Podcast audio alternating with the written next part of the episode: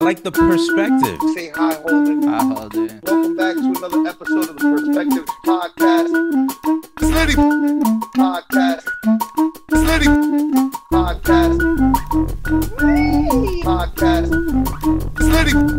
Say hi, Holden. I hold it. Welcome. Say hi, Holden. Salutations, everybody. Welcome. Perspective. Say hi, Holden. I hold it. It's Liddy. Podcast. You guys, and it's good if I look at you while you're talking. To I me. mean, that's you Or know, we I- were we were just talking about that with the last. You know, we I didn't get to finish what my thoughts on it, but like it's one of those things where like if you know you had talked to Barbara Walters, she might have like some old news thing. Nowadays, everything's so informal. I feel like I don't like looking at the camera too much. Like every once in a while, I engage with our camera, right. but like really for the most Primarily- part, I'm I'm talking with you. Yeah. and All right, that's so where primi- my I'll look at that's you where my focus is. You know what I mean? It's kinda like yeah, that. but it's up to you. You know, like.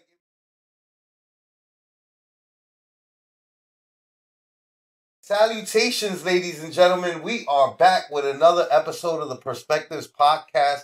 We are your hosts. My name is Liddy Bro Flacko. This is Holden Stephan Roy. Say hi, Holden. Hi, Holden. Right. And today we're back with another episode with a special guest, a New York City hip hop veteran, a comic book aficionado, a low life, clearly and evidently. and uh, is it Queens? Queens? Your your whole life? Uh, no, no. So I grew up in Manhattan. I grew up on the Upper West Side of Manhattan, a little bit in West Harlem. Um, and I've been after I went to college upstate, and then I went So to instead, we would say a New York legend, A a, New- New York City legend. New for the York most City. part. Yeah, yeah. Right, right. Uh, double A B. Oh, oh, hold on. We got an Oh, we got the applause. We got sound effects. We finally got sound effects. Finally. So, um, pretty much the way that we start every show is like giving the guests like a little bit of our like history, our back, right? So, like, um, I've been rapping and battling New York City for over twenty years now. You know what I mean? Um, and doing my thing. We were, I was doing uh my group thing with Jess James Figueroa Okay. and yeah, Paulie Hustle, the Liddy. Bros Yeah. and we were doing our Liddy Bros Volume One. We did the album and uh Holden, um, our engineer, shouts to Merker Miyagi from Merker Studios up in Montreal. He's the homie, and I told Jess when we did that album, I was like, "Yo, you know Jess clearly, right?" As Yeah, soon as yeah, I said yeah, the name, I heard, I heard yeah. the reaction. Jess, you know he's a he's a, I call him the cheat code, right? Hmm. Because he can rap, produce, engineer, Yeah. graphic design, Yeah. video video editing like he does everything right Mhm. but when we were doing that project i told him i was like yo bro i don't want you doing anything but rapping i want you to focus completely on rapping Right. and then when we were doing that uh, i then had to get the project engineered got it engineered by merker miyagi up in montreal he's friends with merker he saw that merker doesn't ever really promote anybody's shit or nobody you know what i mean he don't promote nobody's music. He don't promote nobody who he. I tell people that he might as well be from New York because he's got that New York engineer attitude of like, eh, if I promote one of you motherfuckers, then I gotta promote all you motherfuckers trash. You know what I mean? Now, I'm not. I'm. I'm just getting paid to like record you. I'm not co-signing your your your recordings. But um, he promoted our joint, and then uh, Holden saw it. He uh checked out the videos. He was like, "Wow, this is pretty entertaining." Uh, I, I like to say that that's what he was thinking. And then uh, and then he did a album review on the on the project, and it was like the most thorough album review I've ever seen. Then we sat down for an interview, and when I did that interview, bro, I felt like I went to therapy because Mm. like I feel like all the all these years doing so many interviews, and I was like, yo, I've never talked about my fucking childhood.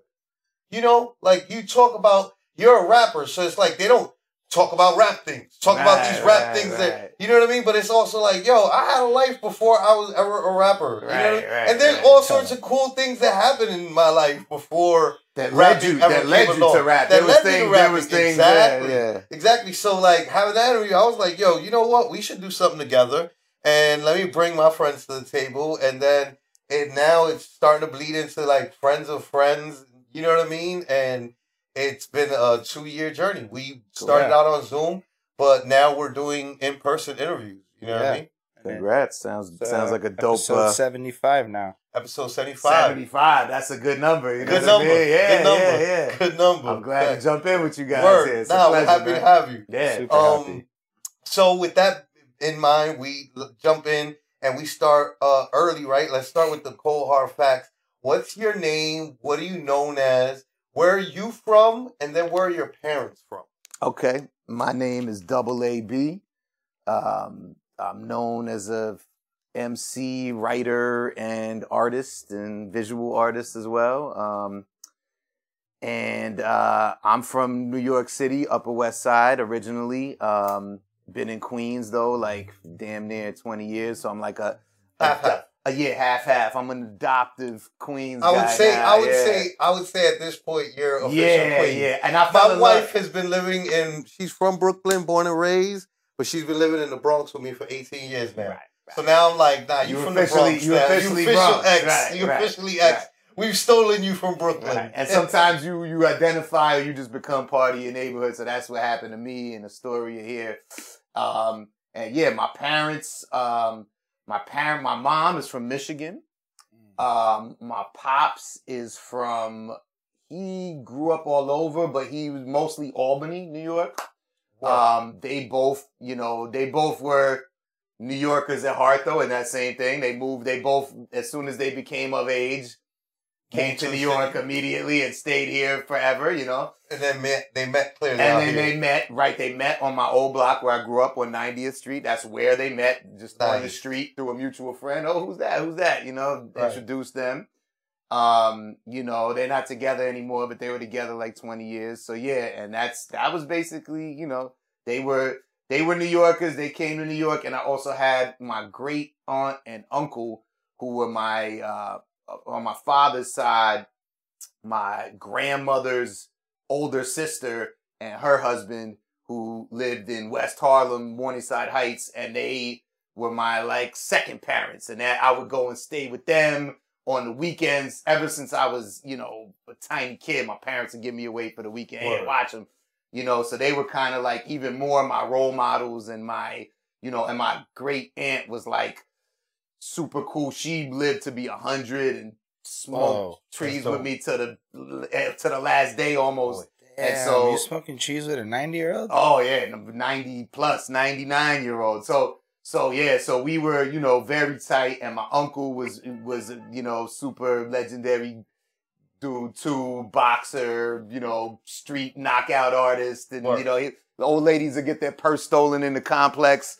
He'll go out and, and, and get the purse. You know, the purse will just show back up Show back up. in the in the lobby, or a dude Old will come with a shit. with a black eye and an apology note. You know, Right. he was that dude. right. So, you know, that was that was my aunt and uncle and they were like, you know, super cool. And so I was either I was either there on 123rd Street in Broadway or I was at my mom's at 90th and that was, you know, that was the kind of like birth of uh, you know, that's that was my young life. That's the world I was running. Those are super close areas, though. Yeah, like very that, close, that's, That's, exactly. you know what I mean? Like that's like uh uh there's always a debate amongst us uptown people um about like where does Harlem start really? Right, right. Right? Like there's technical Right. actual On the what the east city side say, starts but like and then yeah, then like you leave it up to the the residents of the city and it's like nah it leaks over more one more block or two more blocks, you know? It's So- both. It's both at the same time. Right. You know, it's like it's like uh, you know, it, it,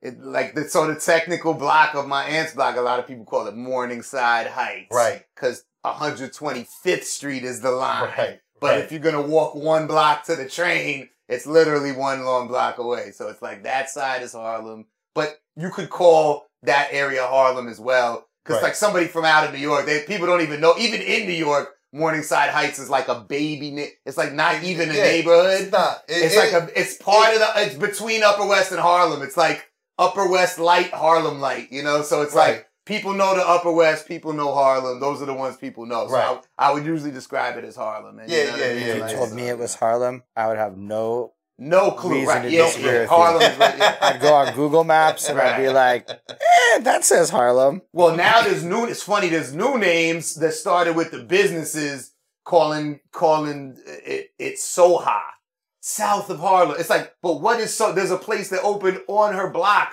called Max Soha. That's like a, a an Italian restaurant, you know, a little kind of fine dining eatery. But it's like, what's Soha when it's across the street from Grant Projects? And, you know, it, it's it's like a, an intersection south of Harlem. Like across the street is Harlem. So Right. it's like Right. you, you south of Harlem, word, you Soha, you you about you so close to not being Soha. Yeah, yeah, yeah. I mean, but you know, gentrification, that's what they do, right? yeah, yeah. Rename. I mean, it's always the gentrification in the eh, almost New York is like the, the first gentrifying city. Almost, it's like we always had that new people moving in. Let's rename this. Let's knock this building down. Right. Put something new. New York's all about that rebuilding, like you know. And it's like, Big facts. yeah, yeah. Big facts. I was Yeah. just so we were just talking about that with our last interview, and uh, we were discussing about how like you know there, and that's a part of New York City. You can. What hospital were you born at? I was born in Lenox Hill. On the Lenox East Hill. I was born at Our Lady of Mercy. Our Lady of Mercy is no longer there in the Bronx. you know what I mean? yep. So it's like you growing up in New York City, there's you were used to the experience of like maybe where you were born, maybe the building that you grew up in, maybe a spot that you used to chill at heavy when you were a little kid is no longer there. Uh, the whole, I mean, the Because it's- entire. 'cause I mean, you talk about like so the Upper West Side where Yeah. I grew up. My mom's block is like the world I grew up in is no longer No longer there. It's No like longer. the entire feel Yes. of it is is drastically different. You know, But it's because the the the you know that neighborhood is again right like it's the it's damn near the end of the good before at least in their Right. eyes right right, right. before we get uptown and you get to all the Right. Well, it's of always color. like it was always a joke. 96th Street on the train, you see all the white people, People get, get out, off. yeah, and then the, and then the next stop is Uptown. You know, so like, you know, and I was just in that last stop, but then I always, I always like was a little Harlem centric because I, you know, I had friends from Uptown, and and I just kind of started wandering Uptown earlier, you know, and then I like, mean, but '96 is one of those things that, like, you know, back in like the '90s, '80s, it wasn't as uh what is considered nowadays. right, Nowadays, it's considered just as bougie as right, right, the the rest of right, you know, right, like it's it's the Upper West Side, right, right. And this And is people- where this People is don't where understand that that this was is where people like Peter Rosenberg moved to. Right, when they right, when right, they decide to plant roots here and right like Mhm. oh this is an affluent neighborhood, right, right. but uh it wasn't always like that. it was very different. And Very matter, different. Matter of fact, like you know, I had a lot of people were scared to come to my block specifically Yeah. because I was on the block of the Plaza, which was you know uh, kind of you know rough project in the day, and then we had Goddard Riverside, another project, uh, kind of sandwiching the block, and then you had my building that I grew up in, which was a middle class building, and the building across the street from me, giant twenty seven floor middle class buildings built in the 70s, right? And they were kind of middle of the road, sandwiched by the PJs, walk one block over to Central Park West, and now you got, you know, Millionaires Row. And so we had rich, middle, and poor all on the same block, but it was it but the streets definitely kind of belonged to the hood back then. And it was kind of like, you know, it was a different New York. Like, you know, 90th Street then was tougher than any block in Harlem now almost. You know what I mean? Like it's like it, it, it so it's it's such a different world. It was just kind of permeated with with, you know, just crime and street shit, but it was also good. It was like Yeah, no, that's community York City was. gardens and uh, more of a vibe in the street. Small businesses, you know, my mom's block also turned from we had literally five or six bu- businesses on each side of the block, ten businesses on one Mhm. block, and then after a certain year, it became a Duane Reade on one side Dwayne and bought the whole block, uh, and then for a while CVS bought the other side, Right, and they battled until CVS bounced. You know, a so it's just- McDonald's goes up, Right, uh, uh, right. Starbucks comes, Starbucks, and it's all just you know cookie cutter, boom, Yeah, it's- drop it it's in. the- So hold, hold on. From what I understanding, a huge part of this is just there's no more mom and pop shops, and it's all name brand. Yeah, yeah, yeah. it's all name brand, way bigger spots. So we used to have like a little pharmacy where the guy knew your name. You go in there, he's like, "Oh, what you got?" But it's little. It's like the size of this room. Is you know. And but it he- was it's, it was some name RX pharmacy. Right, right. But the farm, but the pharmacist knew everybody in the hood. Everybody he in knew, the neighborhood. He knew what your medications. What he was more involved with. You know, it was a better service you got. Right, actually. absolutely. He was like a, an extension of your doctor, Absolutely. way more than your, you know, current Yo, apparently that's what a pharmacist is just supposed, Supposed to to be. be. Right, And right, ain't right. none of us get that experience. None no of None of us us. do. Definitely not in the big pharmacy. I even now I try to not use big pharma. I, I'll try to use the little the little bummy ones, and they're better because the big pharmacies. If you want to pick up a medication, you want to wait online. For, wait on they're like, oh, we got it. We can't fit. Come back in an hour. I go to the little pharmacy. There's nobody in there. I just walk in, bing, give me my shit, bounce, and you know it's all good. Nowadays, it's very um uh that's the way the doctors are too. yeah, Like they have so many patients. There's very little like you know personal. Almost very like okay, hurry up. What what's wrong with you? What's what's not? Oh, okay. You don't let me get your blood. All right, get out of here. I'll let you know what the blood work says. The blood work came back fine. You're fine. Yeah. But it's like, ah, am I 100 percent fine? I don't know. You know, like how much is the blood work really telling you? You know, like are you really like doing No, a, man, a blood work thorough check? Not even. No. Man, I, I ended up in a situation where I fainted uh, last year and I went to the ER and shit. And even though it's all free and whatnot, it's the same shit. Because it's free, everybody goes to the hospital. Blood work, this, that, out the hospital. And then in Quebec, there's this family doctor program. You gotta wait f- four to five years. oh yeah. Then you get a doctor who will do more than just the basic blood work. and you just got to Right, pray that. Because there is no private sector. So good I've heard there's the, the waiting times. Are, are, I'm saying like know, there's like, no brutal. so it's like there's no money option. You just wait till you get a doctor, and uh that's just what it is. Yeah, there's ups and downs So that's you know, that way. Like, you know, waiting sucks. But that And- blood work shit, the in and out, it's not real medicine. It's just Nah. oh, you don't have anything really fast that can diagnose. So go talk to the next man. Right. So We have a typical opening question, but nothing's typical about this in person thing. So we're learning the new swagger of it all. But uh, basically, it's a bit of a little story, and then it'll kind of get the conversation going. It's kind of in line with what we've been talking about. So starts off with my girl. She was washing the dishes one time, and uh, she had the Black Eyed Peas song playing. That I got a feeling.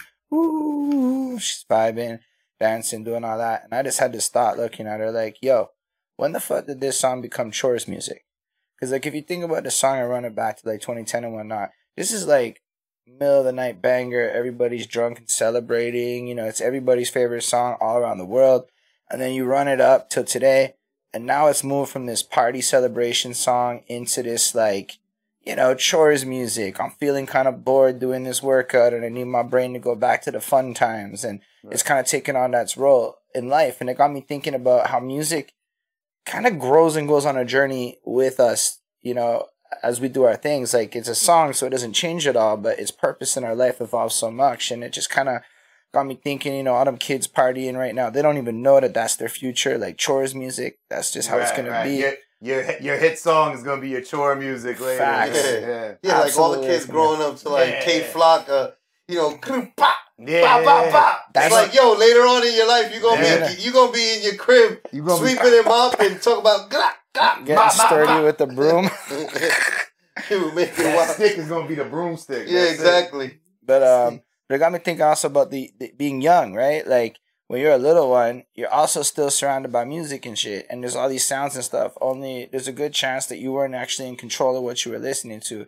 Parents had their vibes, the community's got the vibes, the Right. radio's got the vibes, etc. Depending on where you are, what time period you're from, etc. Everything's gonna sound and feel completely different. Um, and that just got me realizing that you know, as musicians and such, music's such an impactful part of our story. But whenever we do in this interviews or we talk about our lives, we always started at that point where we, you know, start rapping or we start having our favorite songs, discounting all that part when we had no control over the music in our lives. So I was hoping you could run us back to being the youngest version of yourself you can remember being up in Harlem and describe a little bit about what it sounded like to be you before you had any control over the music.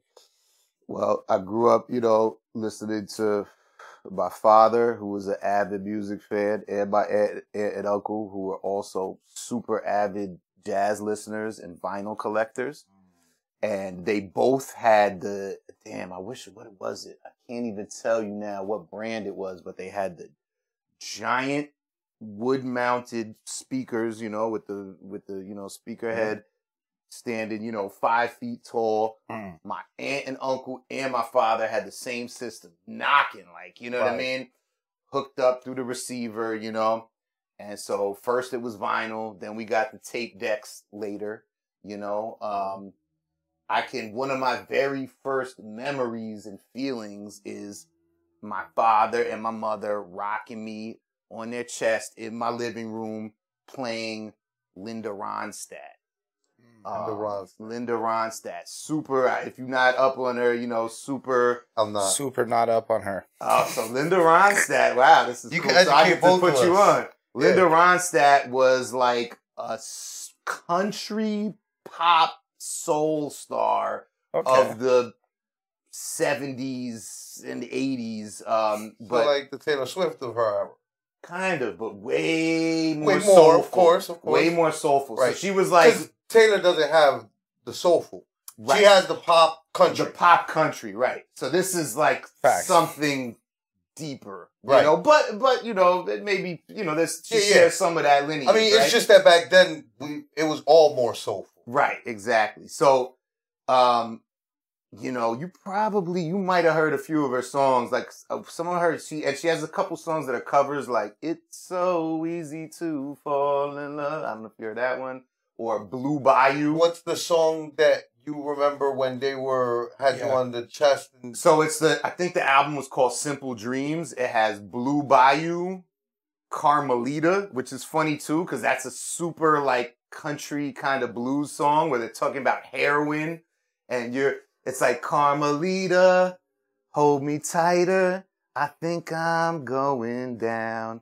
And I'm all strung out on heroin on the outskirts of town. And I had no idea what that. I, it was Right. just like a cool I'm- Carmelita. Yeah, I knew that it was a name, and as a kid, I remember it wasn't until I was like a teenager and I went back to it because it was something from such a young childhood memory, and I I got back into it as a teenager. Like, let me put this. You know, I started getting into hip hop, sampling stuff, and I started going through the old record stash and putting on these records, and I'm like, wait a minute, she was singing about heroin openly, and I just was it was so young and innocent to me. I didn't. yeah, no, we don't know those things. Yeah, you right? don't know. When It's you like don't, a- when you're young, you don't. Well, well, why, why would a young person know the name heroin unless Right, right. like things got that Yeah, bad? Unless I, I knew, unless I had Like, to know. yeah, right? exactly. Yeah, So, yeah, that was it. So that was a big record for me.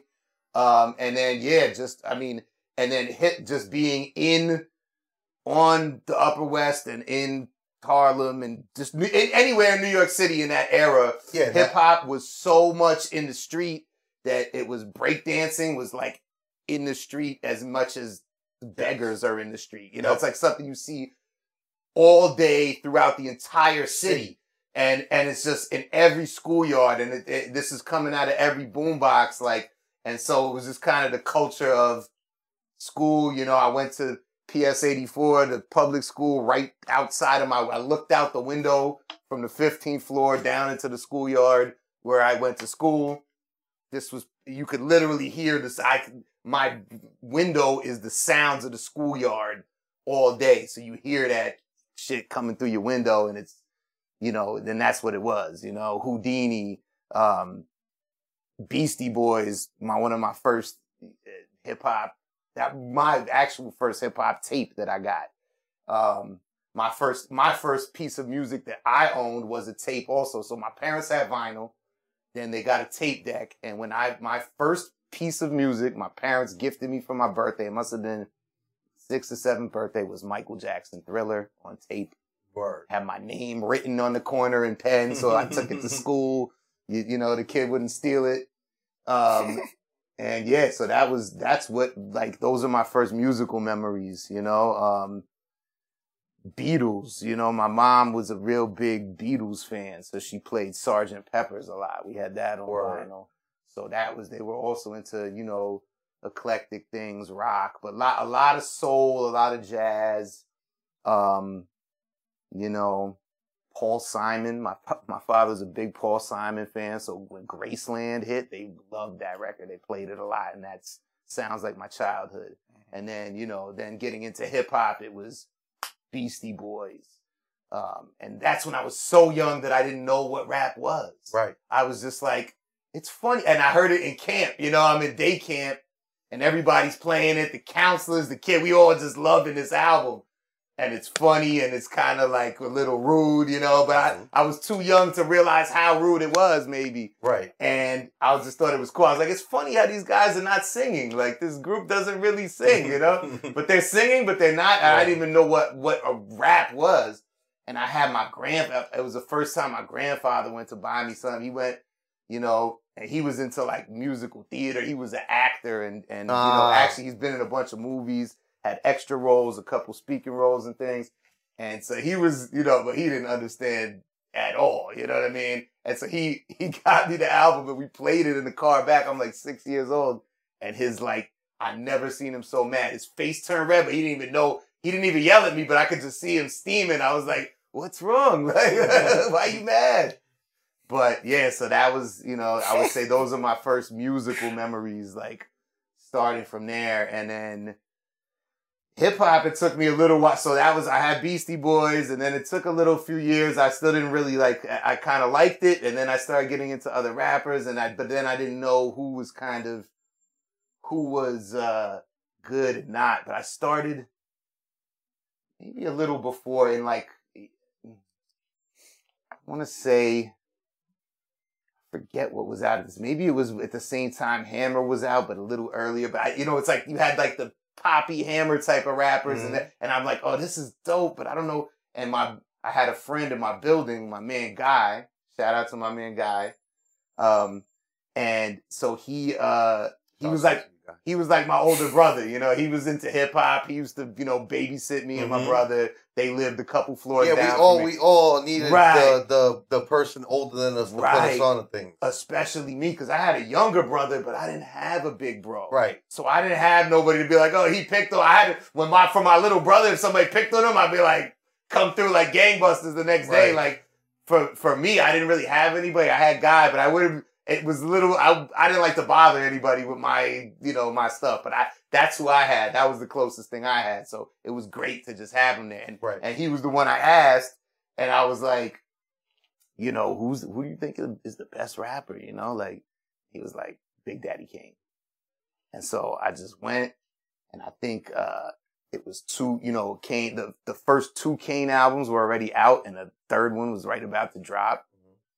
And I just got them and I, I had once I had all three, I just studied them and it was like that just like opened up something in my mind where I just knew I just it's some it clicked with me. I guess I was always into words before and wordplay and actually I was known before so you want to talk about roots. So in in PS 84 when I was a kid before I knew what rap was but it was just soaking it up I was like the snap battle king in the in the in the schoolyard cuz I had long platinum blonde hair mm-hmm. and I stuck out like a sore thumb. It was mostly Hispanic black kids in the school but a mix you know it was, it was white kids a couple Asians but we were definitely a minority and I was definitely food on the schoolyard until a certain time, or attempted, you know. So that's how I Mhm. got slick with words before anything. We used to have snap battles, and you know, you just, you know, your shoes, your shirt, you know, whatever. And so that was my first. Maybe that was first playing with wordplay. So by the time I got into rap later,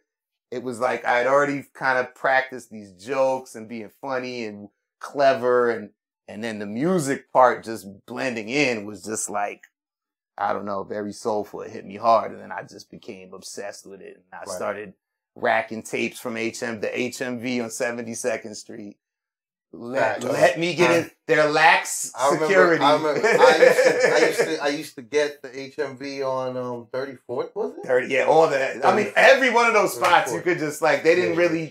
or they would tag up their shits, but they would never beep. Like Shouts out to HMV. Yo. Man, they definitely was beat. definitely, peace to definitely HMV. People like us that help put them out of business. I mean, Yeah. music industry also the whole situation. No, Let's facts. um what what um right speaking about elementary school uh like what were the what was the obsession right when you were a kid comic books cartoons, video games, sports. Like what, what was what was Yeah. the what was the where where were So I started out, I would say, um, early it was sports and like the 86 Mets with my pops because he was a huge Mets fan and he was a baseball fan.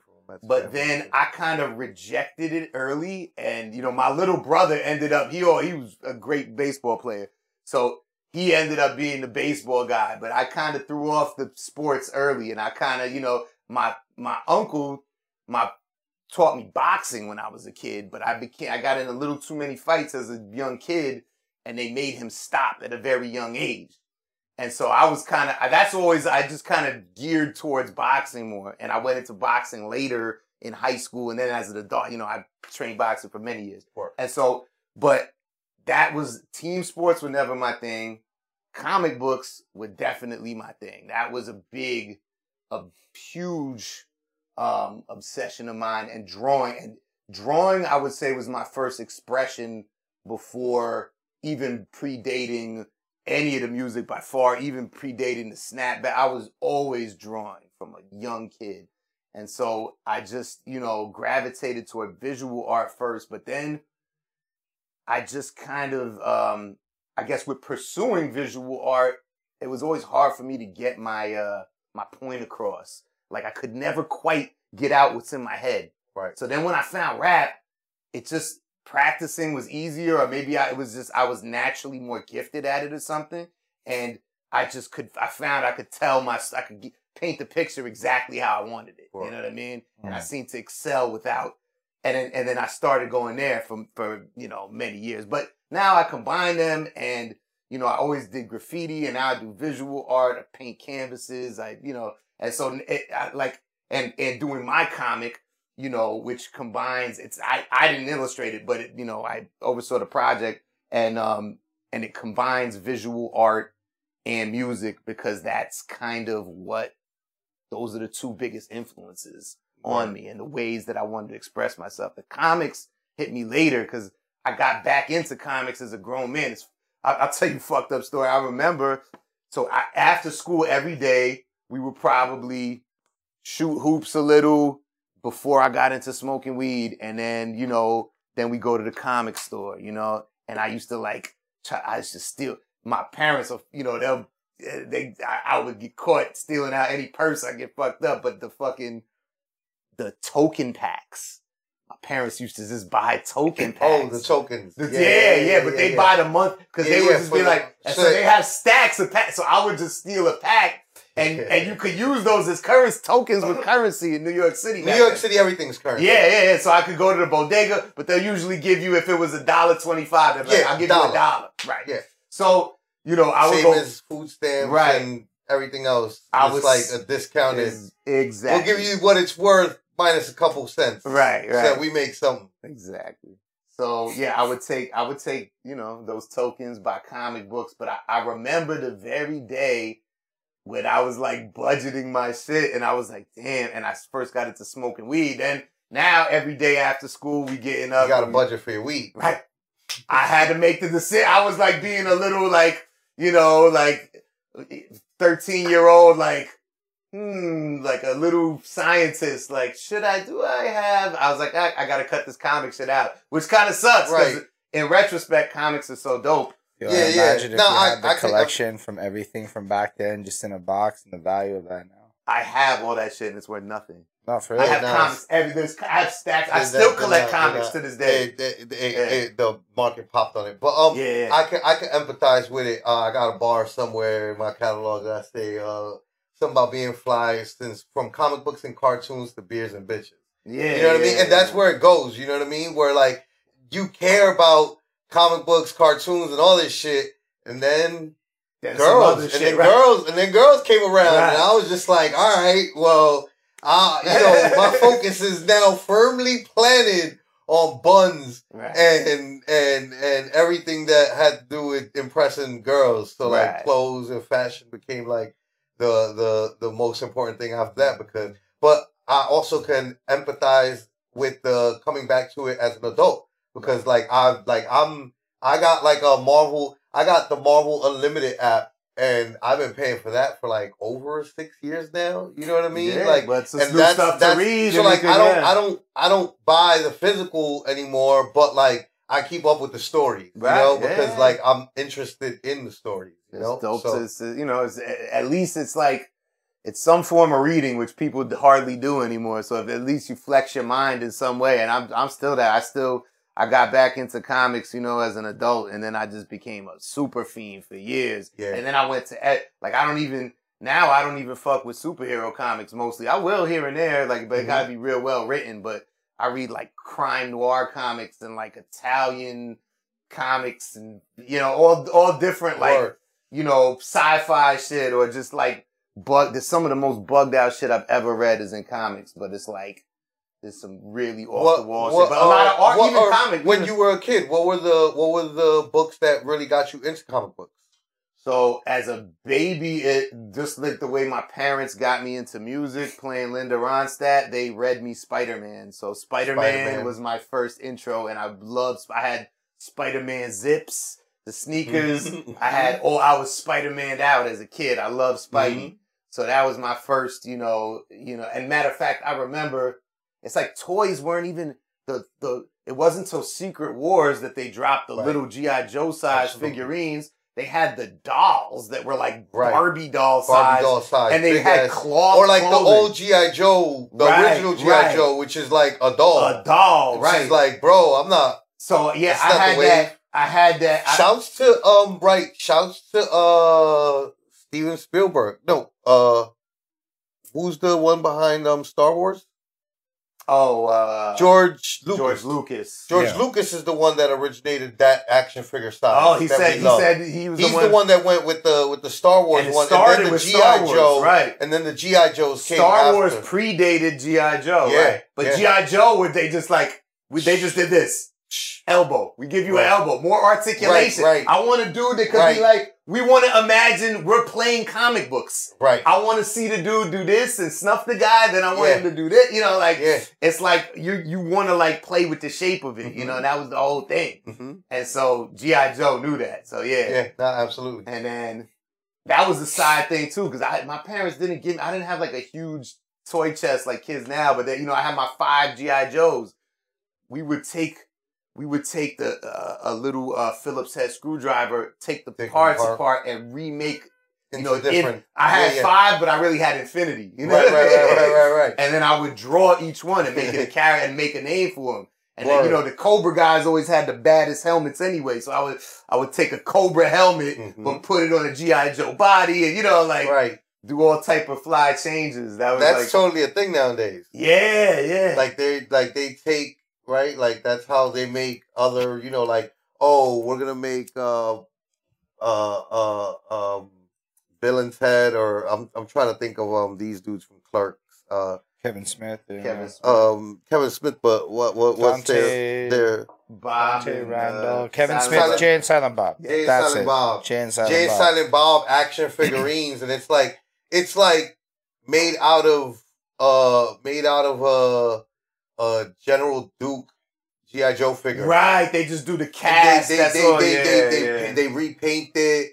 They you know they they re they change it up and then they repackage it as like Jay and Silent Bob or some other action figure that never got an action figure, right? Right, like you, right. me, right. Holden, right? Like that's how they the That'd people that do fun. make those action Right. figures now. That's how they Yeah. go about it. He Man body. There's Yeah, so many. Exactly. It's like it's like yeah, I I you know it's such a they've been doing it for a long time. That's pretty but- cool that that's a, they they found a way to recycle action figures. That Upcycle. Yeah, yeah, yeah. Upcycle. You're right. Upcycling.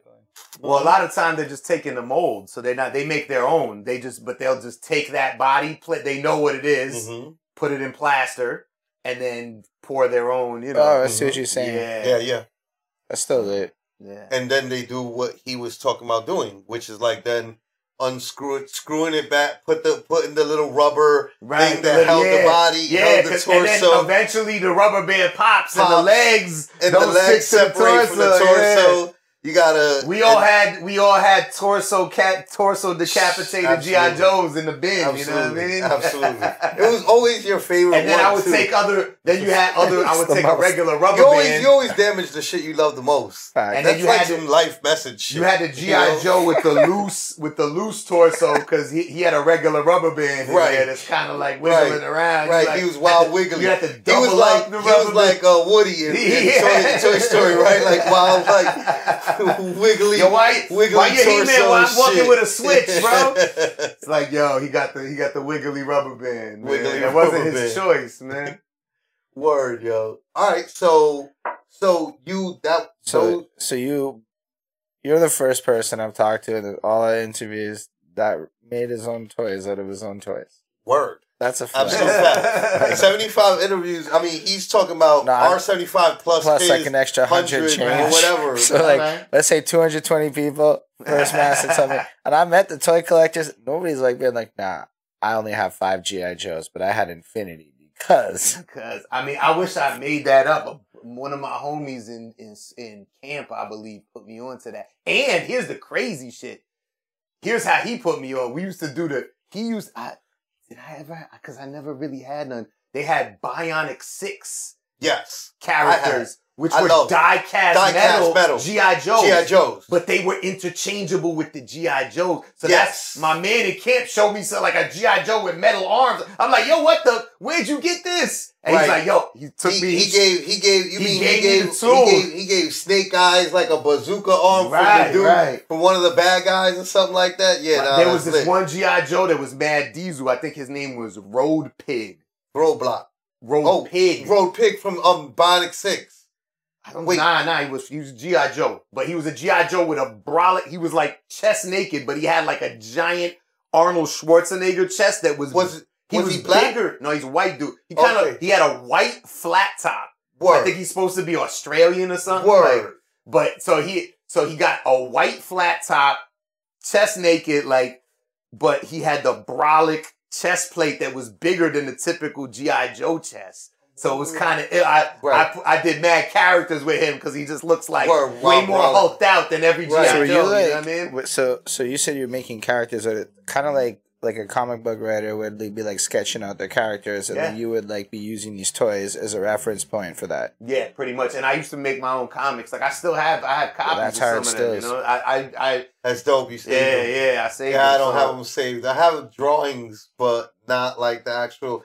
I used to use the the composition notebook. These are And my I would- rhyme- You I can would- see my rhymes. I would pull out the words. right. I would take art off. You take off the black part on the outside.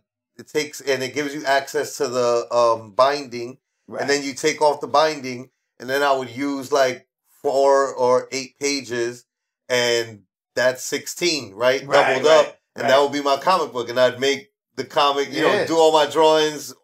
Cover up all the lines, all the coloring, everything, right. and that was my comic book that I was selling to selling to That's- people and shit. That's shit. dope though. That just shows that like how creative you were and how much you. It's like we took in these things and we immediately were like, "This is so dope. I want to create one." You know what Yeah. I mean? Like I want to do my own.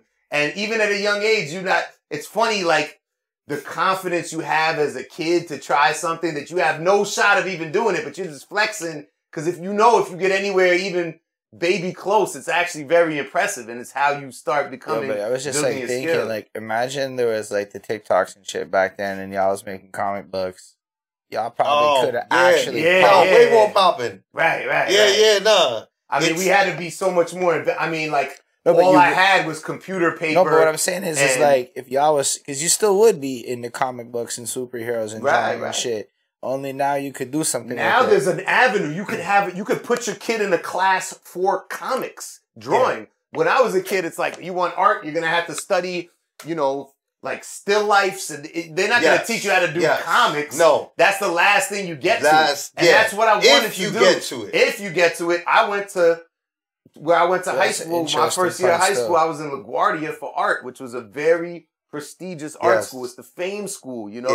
Yeah, I got denied. Yeah, Yeah, yeah. everybody. I mean, it's Yeah, a very rare thing. I got. I was one of these kids. I got into all the science schools. I got into Stuyvesant, Bronx Science, Brooklyn Tech, LaGuardia, and I wanted to go because I was trying to be, I didn't care about that shit. I wanted to be a little fucking hoodlum. And I wanted to go to humanities, which is like a regular. Yeah, yeah. It wasn't bad, but it was just a, regular Regular- neighborhood school. Yeah. And and and my mom was like, "Are you fucking high?" Your She's like, friends all wanted to go there. Yeah, Or your friends were all there. Or yeah, something like yeah, that. yeah. And she was like, "You're going. You got into a specialized school. You could go to one of the math and science schools, or you could go to LaGuardia for art." So I went to LaGuardia for art. But that year, I mean, I did some dope stuff, and I kind of wish that I stuck with it more. But you know, I wasn't into that type of art so much, and it was just like, Oh, that's an interesting point, though. So, like, if you do want to go to the art route, I'm sure a while there are comic book courses, if you still want to go the, the formal I've route, taken comic classes as an adult. but like if you want to go like the, the school route, you're still gonna have to go through all the really boring art before you get Right. to like the maybe you get a snapshot of the one There's- class. there's merit in going through all that shit because they taught us perspective. They were really teaching us the building Yeah, the blocks basic- you would need. Right. But I think, especially as children and as a creative, you're teaching something that's creative. If a kid has a s- specific direction for his creativity, fucking Yeah. indulge him. Yeah, no. Throw him into that, like And you exclusively. can, you all can the teach stuff will come into perspectives And truth- in comics and shit. Like you can do it all within the world of what's interesting. Yeah, it yeah. doesn't. You would have- learn all of it. You would have to learn all of it anyway. Just learn it through comics.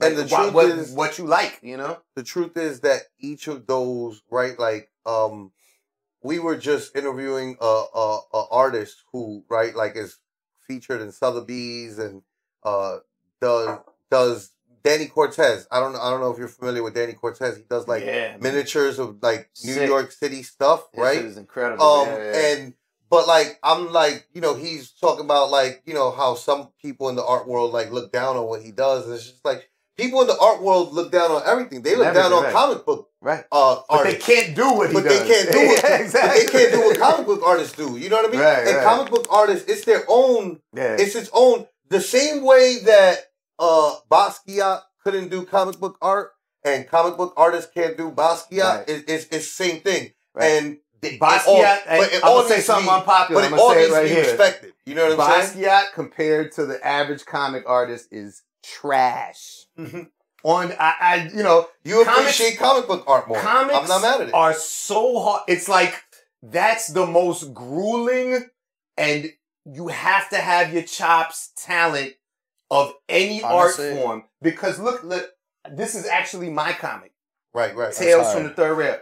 Every fucking page is a completed piece of art that could hang on the wall. Mhm. One, two, three, four, Right, five, six, seven. Absolutely. Right?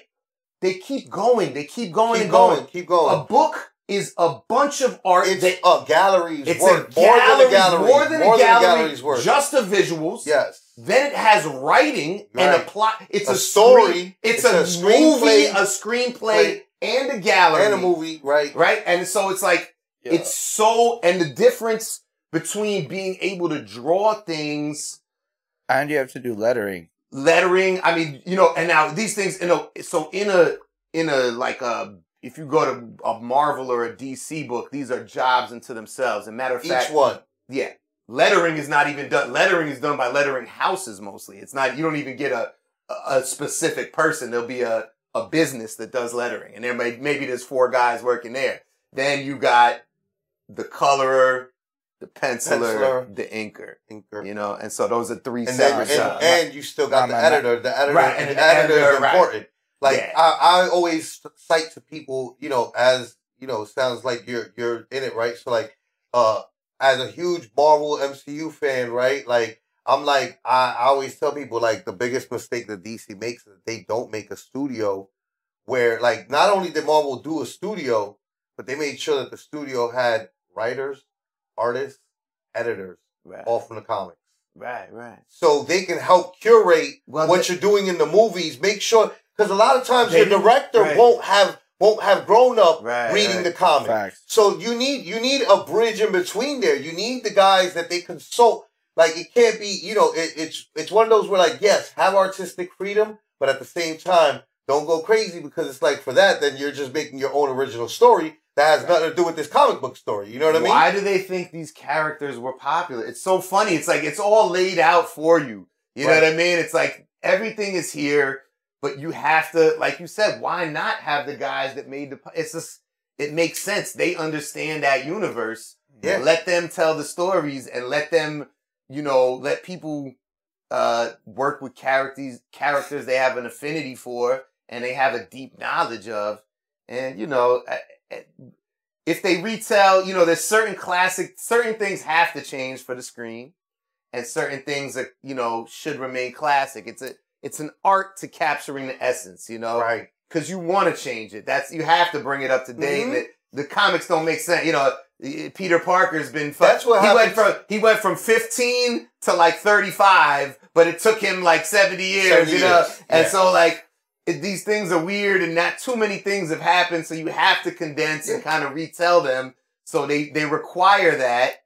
That's but- what happens with the volumes, right? Right, like right, each volume yeah. of a comic book gives you a new chapter. Every artist Right. that takes on the comic starts, you know, usually they stay with the comic for a a, a little while, for Right. a generation, so Right. to speak. and then you take For some about of the four to five years, seven years, maybe. Um, they write those stories, and then they bring that book to life in the stories that they tell through it and the storytelling that they do. But and then comes along another artist Right. comes along uh uh Jonathan Hickman comes along you know this guy. Yeah. that guy and uh, Ta-Nehisi Coates and gives a different spin on Black Panther that was never spun before you know Right, and that's right. the point of it is Yeah. For everybody to bring it to their generation and and give it a voice that it didn't have Yeah, well, that you know, comics is the closest we have, I think, to you know, these are our Greek fables, man, for Yes. modern culture. That's oh, what it is. I like Big that fact. I like yeah, that yeah, and that's what like it that. is. It's our Zeus, it's our Hercules, Yeah. and people are telling. These used to be oral traditions. People would tell the story and maybe write it, you know, and and now it's it's like you know it's updated. It's constantly updated. And they're having new adventures every month, and it goes on and on, and then they die, and then they come back, you know, Right. and then like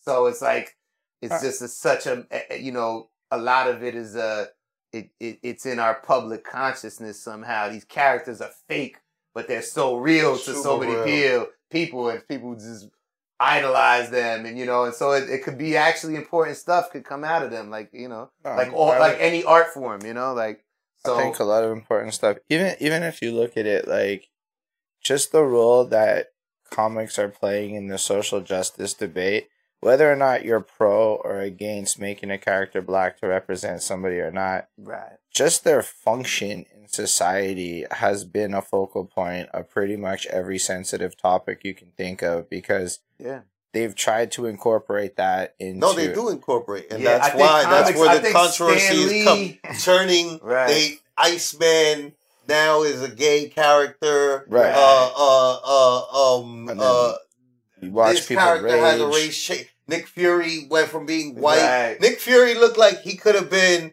uh, WAB's da- uh, uncle, right? The way that he looks, big, a little bit older with an eye patch. Now he looks like Samuel L. Jackson. Facts. You know what I'm saying? but, and that's, but that's what, the ultimate universe so in the regular marvel he's still white word, word, word. so he's yo, you that, just- that nick fury is white but just ultimate universe they created a new universe yeah, yeah, yeah. you know Which- But you could actually- even like think about it back in the day. I bet they did the same shit with Zeus.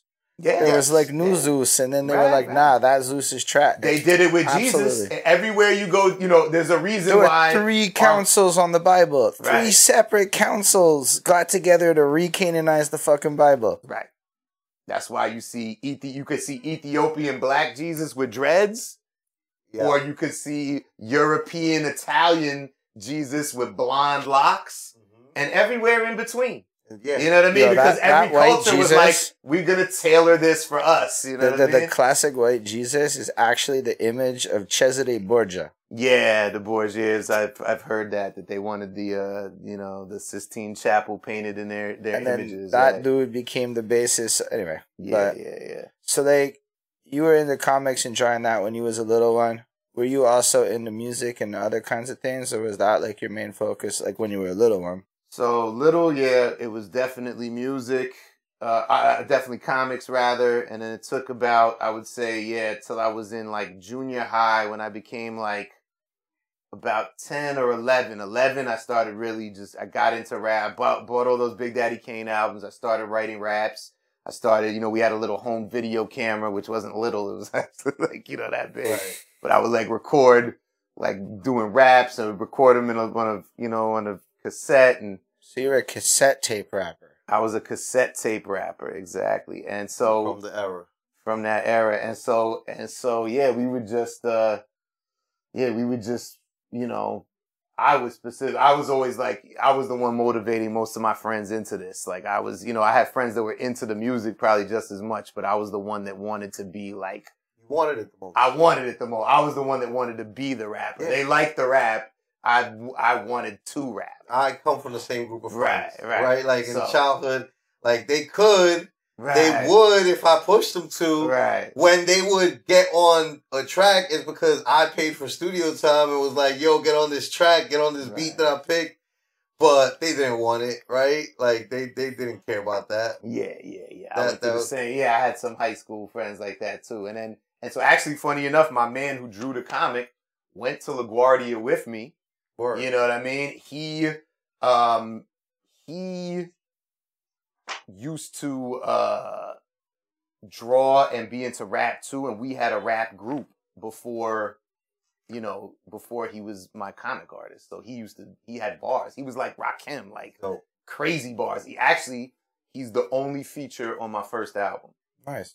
Has a a, ver- a verse on the outro, and people are always like, "Yo, who is that?" Because he kind of got a deep voice, like you know, like a Shyne voice, but a, a Rakim flow. Which is he's a crazy writer, and he stopped. And he probably you know he claims he can't write any more bars now, but I, I know he can, He never and he can do that. it. But he's an incredible visual artist. I mean, and you see this comic, the work he did on the comic here is incredible, but he can do oil paintings magnificently. Like he studied the human form. He's been a, you know, he's he's a member of the Art Student League. He's an incredible artist. Shout But we said, right? Andor. Because back then, in order for us to ever get to what we wanted to do, right, we had to learn all these other right. You go know, through, you go through everything. and so right. but then you then you're you're able to yeah, you know do those other things Right. like he's able to like he, yeah, Yeah. He, he just found he found like he was more like that. He he we, he did one or two shows with us, like maybe early, but he just he wasn't. He didn't want the stage. You know, he's like, no, no, I want to do my painting, and that was his angle. You know, Yo, And this, so he but yo, excelled that. visual artist types is a type. Like, Yeah, the second yeah. they see the crowd, they're like, nah, be. I'm gonna go hide in my studio and draw. Word. you know what i always say that about like in like in hip-hop in new york specifically right because that's where i can give you big doses of like study numbers right like uh uh i've noticed that like producers and engineers are a little like like that Yo, like they're facts. they're they're they're introverts. They like to they'll sit there with a beat for days on end before they ever even care about going out to a club or to a spot. You know, like yeah, yeah, yeah. socializing is super secondary, thirdary, fourthary. That's some people. Yeah, yeah, Some know, so people like- roll like that. like, you know, and it's like similar similar to artists like that, like engineers and producers have that kind of in them. Like that's kind of like almost goes hand in hand with being a part of that that you know, world. that And, Hey, yeah. I've been a produ- you know, I used to make beats, and I'm a visual artist also. So I maybe I have both. You, You know, can, you can, you can empathize. I could be introvert, extrovert. I like to go out. I like to party and all that. But that, but then after a while, sometimes I do get like, like adult, like social anxiety, like at big events where I'm just like, I don't want to be. And when I get drunk too, I'm just, I do the Irish goodbye all the time. People know I'm just, because when I might not even intend on leaving, but I'll be drunk and I just walk by the door sometimes and I could, the moment hits me, I'm like, oh, it's time to bounce. I'm I done. gotta go. I'm done. Oh, I'm out. No Yeah. pieces. I'm out. Nah, but like, especially if you're drunk though, sometimes your body drunk, knows like, nah, you you gotta go. yeah, you gotta go. And I got this other disease that's whack that probably a few people hate me for. It's called the, this is why I get the social anxiety because I have like, I got like 10 people in me to, to, to chop it up with, schmooze with, yo, what up? Even if it's somebody I love, after the 10th one at a party, I'm kind of like, man, I just want to sip my drink and I'm just like, and I'll see somebody across the room that I actually know, and I pretend I didn't see. I'm like, oh, did they catch me? But of course they caught you, and you're like, fuck. And you're like, I look like a fucking ass. They probably think I'm an asshole, but nah, I just have this Now, disease. and now It's you're my now disease. you're now you're going through even more like, oh, he saw me. Now he thinks I'm an asshole. Now you right? think something. now I feel like a piece of shit because Yeah. now I'm an asshole to this guy right. that I don't. That it's not you. It's, not me. you. It's that has nothing It's to do with It you. has It's nothing me to in do the with you. moment. It's me yeah, in the moment. yeah, I'm having yeah. my. Yeah, nah. I mean, Yeah, I don't. like- I don't have that, but I can understand. you can understand it. And Sometimes I, I you have a lot of friends like so I, I that. dead ass have that problem. So I yeah, yeah, yeah. There you go.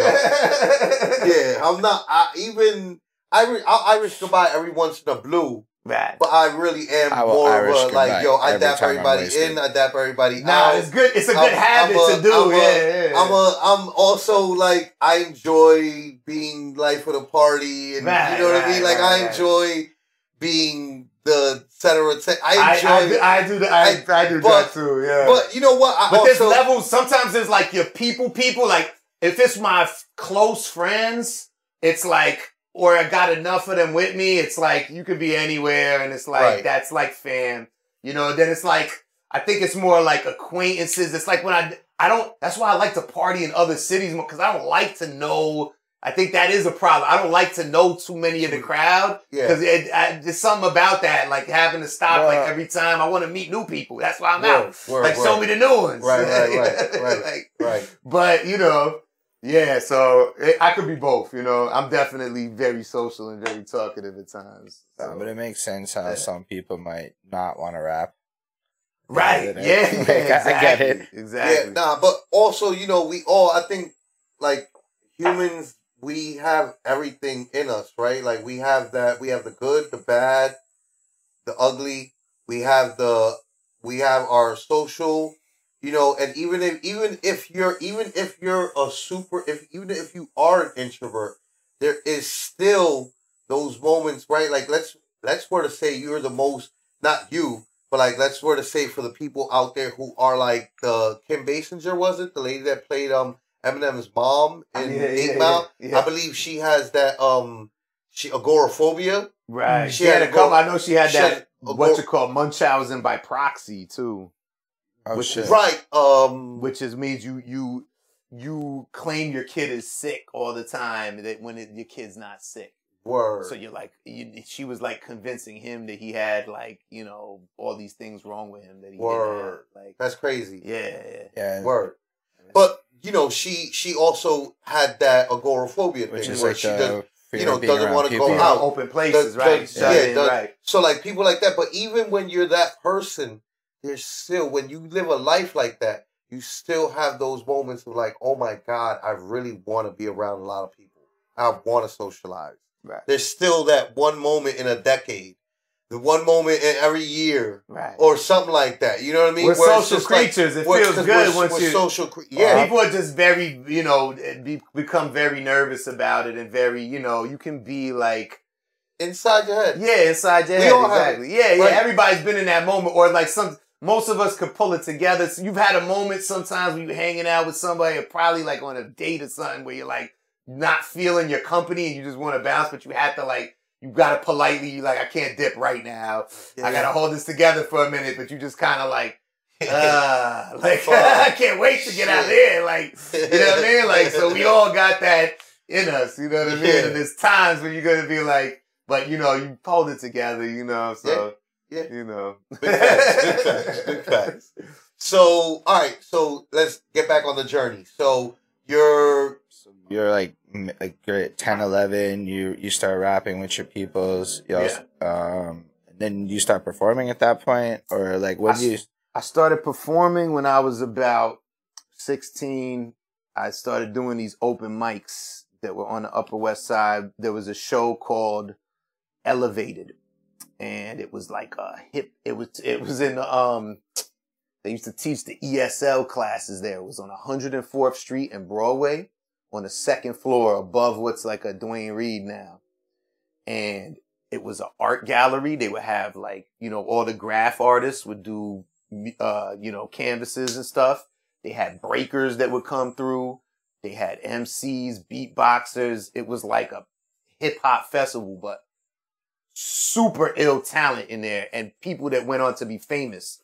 So I started in there. I, that's where I first met the Atoms family, which is Cannibal Ox, my brothers who I ended up touring the world with. I met them as part of a larger group called the Atoms fam which was like underground Wu Tang. There's like eight of them. They all had completely different styles that were all ill and crazy, super wordy. They're like the original, you know, I don't want to call them nerd rap because it's disrespectful. Like intelligent sci-fi, like No, I don't think nobody's feeling Yeah, no. disrespected. yeah, these yeah, yeah, yeah. I, but I, I don't even feel it's because that's not even. I was about to say that, but it's not that. It was. It's it not was, that. It's not. yeah, because if it cause Yeah, if it's sci-fi, it's really uh something more nuanced. than right, right, Nerd. nerd. It's Because Yeah, especially that's what you're when saying.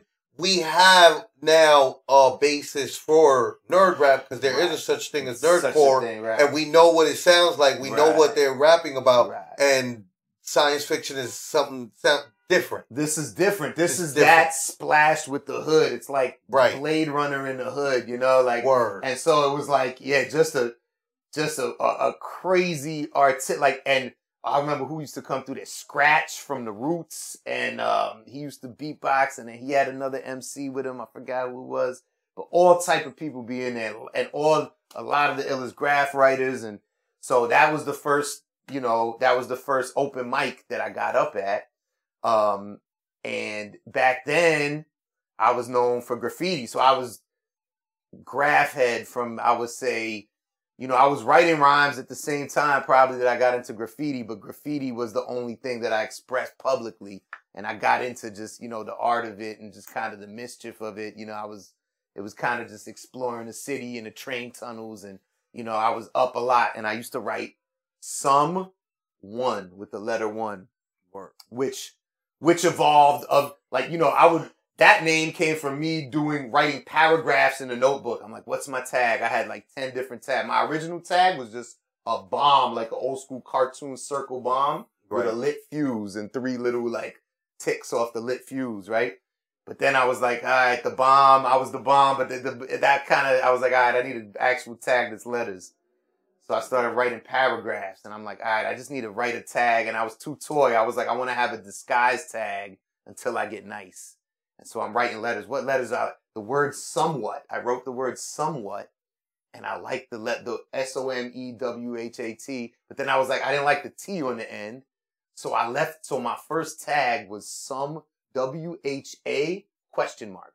Somewhat and Mhm. that was my tag and and so i used to write that and then after about six months a year of bombing as somewhat this weird tag then i'm like all right i had skills now i got a hand style for the sum and i was like i, I left the y out of there and i just put a number one on it and then it was some one and that's how i really got known so i had the tag and i had the hand style that just you know, it's one. I never had to pick the the the can up in one brush. I do, you know, some with the number one at the, at, at the end. So I'm someone in the street, probably the biggest street bomber in the Upper West Side for a few years in there, right? Word. Everybody sees me ev- uh, everywhere on the street, and I'm up in other boroughs too, but mostly Manhattan.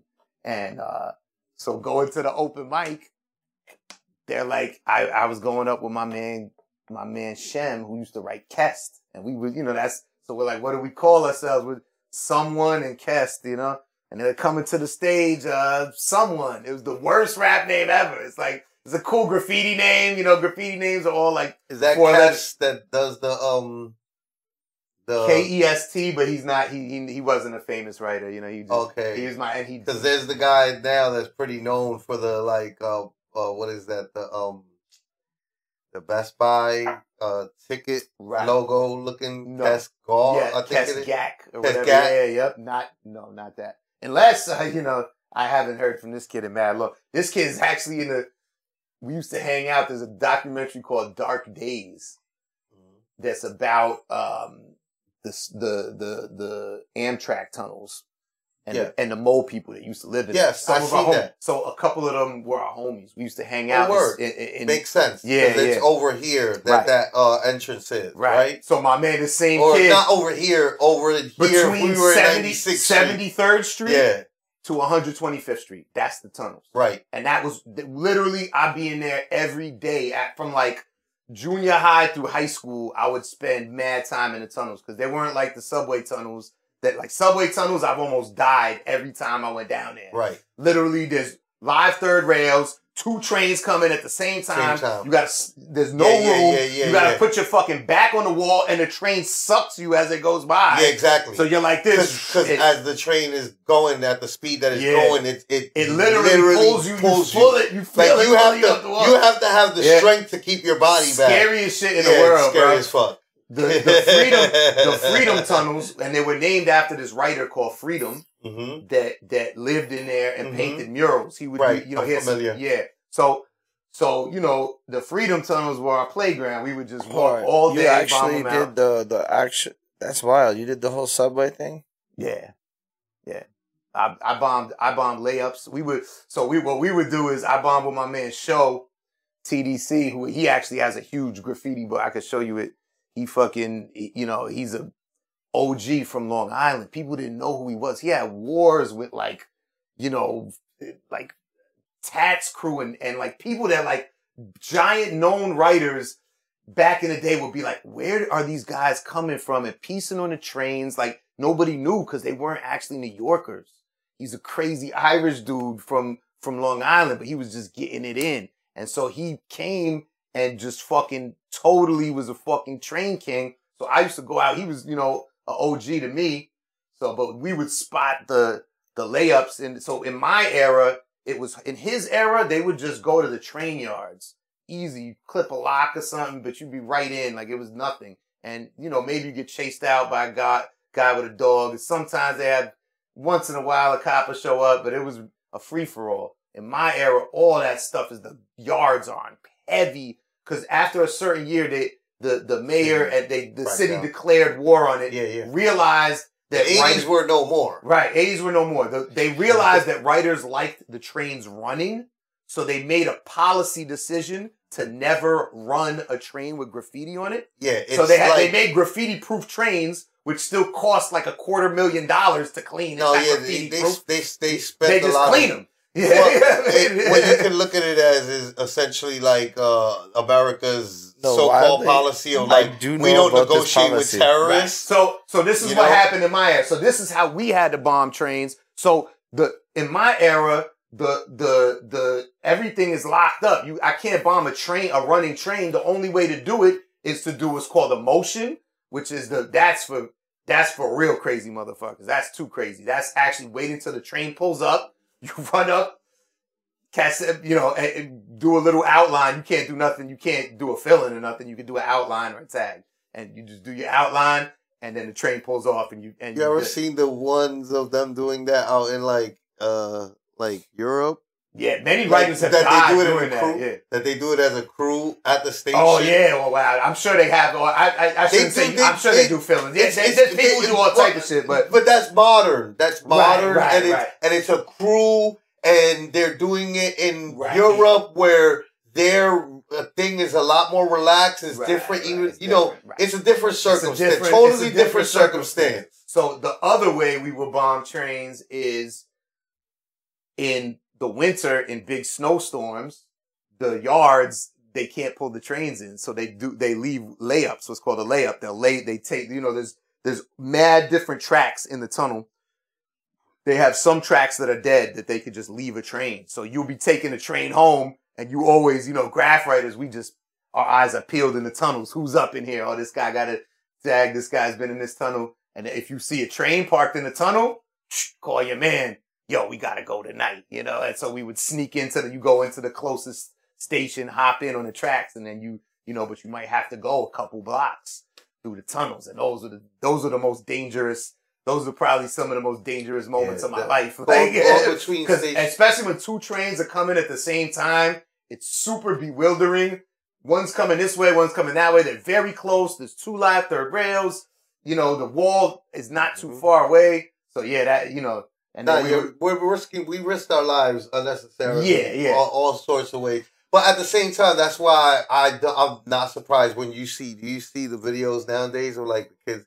I see it all the time. Maybe it's because I get like Bronx, you know, social media shit. But like the kids riding the trains. Right, You know, right, on- yeah, on the- yeah, yeah. and- and Train it's- cir- they used to do and that they- back then. They, I mean, they, they killed. Uh, There's Yeah. been a few deaths, you know, and it's just like, but it's like, yo, they were, I'm pretty shit. sure there were wild deaths back then for us oh, too. they were definitely. it's just we yeah, they, yeah. they don't publicize it as much, you know. Like Right, it's That's just one of those Well, things. social media kind of allows all the deaths to Yeah. be documented now. Yeah, everything is on camera now. Like whatever happened, somebody was recording it, and it's a messed up moment for Yeah. everybody to witness.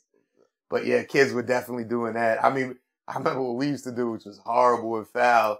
But we used to, you know, back when you could uh ride between cars, you know, we would just we would always, you know, when you're a young, you know, want to be bad kid, like you just literally ride between. We didn't we didn't ride in the train, but we were mostly between cars, you know, and so. And we would and we would get in between cars before it even pulled out of the station. But you would take like a newspaper or something, like ball up a newspaper, a magazine, and then wait till the thing starts moving, and then just try to duff somebody in the head with it as it, as it and like the bigger, thuggier guy you get, the more points it is. Cause they will try to chase the train car. You better hope the train car doesn't get stopped in the station or something. But you know, yeah, that was all type of, you know, oh man. Yeah, Yeah, nah. I've definitely another first. We've never had uh, a who can hit the gangster off the train. There's definitely a more lawlessness of like New York City back then. People don't uh, like if you're if you didn't grow up in New York City in the '80s, you just don't understand. I always Right, right. I always say that People like, say it's getting bad and it's coming back, and it is a little, but it's nothing. it's nothing like, like, it. that. Nothing. It's nothing like nothing. Yeah. it And it'll never be nothing. But there's like no that. CCTV like that back there, right? Like Nah, it was nothing. So, like, Yeah. And the trains, and you got to understand, the trains' windows were blacked out. I mean, the graffiti actually was type disgusting. Actually, it wasn't like this. You know, you know, some people. Yeah, no, as it a- was everything. It was everything. and it, was, beautiful and it was, it was disgusting. it was everything, and it was all over the whole thing. yeah, and, And- and the lights would black out. Every, lights- literally every thirty seconds. Yep. Two seconds of blackness, three seconds of black, sometimes thirty Yeah, seconds yeah, of blackness. Like Yeah. literally, all the pickpocket people would wait, Yeah, yeah. would post up and wait for the light to go out and go in your pocket. Like it was a common thing. When the lights go out, you just, you know, you kind of like, That's you a know, dying, you brace that's up. That's some old in New York, shit. City. It's like, you know, you ever seen Jacob's Ladder?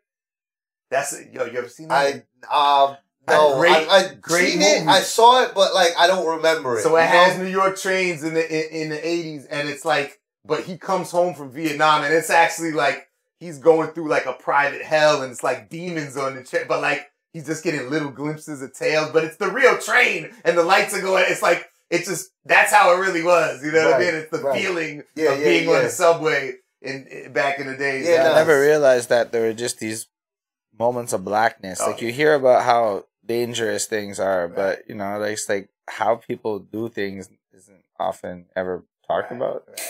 Yeah, yeah. Nah, back then it was it was different. It was different. Definitely, I don't feel like when when people are like, "Yo, uh, like it's getting so violent, it's getting so crazy." I'm like, eh, I remember how crazy it used to be. You know, Yeah, yeah. And I'm was- like, I don't know. a- it this feels try- you know, this feels like you know, like nah, yeah, but nah, you know, and it could be worse. I feel like so. I'm just grateful that it's not worse. Yeah, you know? Yeah. Like, I mean, it's the dichotomy of any dope. It's it's it's unfortunate that it seems like, you know, dope cities and like artistic places always seem to be violent. You know, I don't know what it is. Yeah. It's something. I mean, it goes it's just- hand in hand. It's the I guess it's the harsh realities of life create the Um, best artists. Maybe well, like it's also- it's I also know, it's just like- major city shit, right? Yeah. Like But there's once you also, condense a like- lot of people together, I would, more crime, more everything. Right. which you is know? facts, and then art, art, artsy places have a lot more mental illness issues that are just because yo, like I'm not That gonna makes say it. My theory is most people in art past a certain age are probably a little bit on some kind of a spectrum somewhere. Not Mhm. everyone, but more, you know, there's a little adjusting that has to happen to like properly function. You know, Right. Well, yeah, And- it's like, a, are you got a mushy art brain? Like, if you got like, you know, artists are more sensitive. They they so they pick up the pain of the world. That's and why like a room full of rappers is sometimes the room full of the most sensitive people you're ever gonna meet. Oh yeah.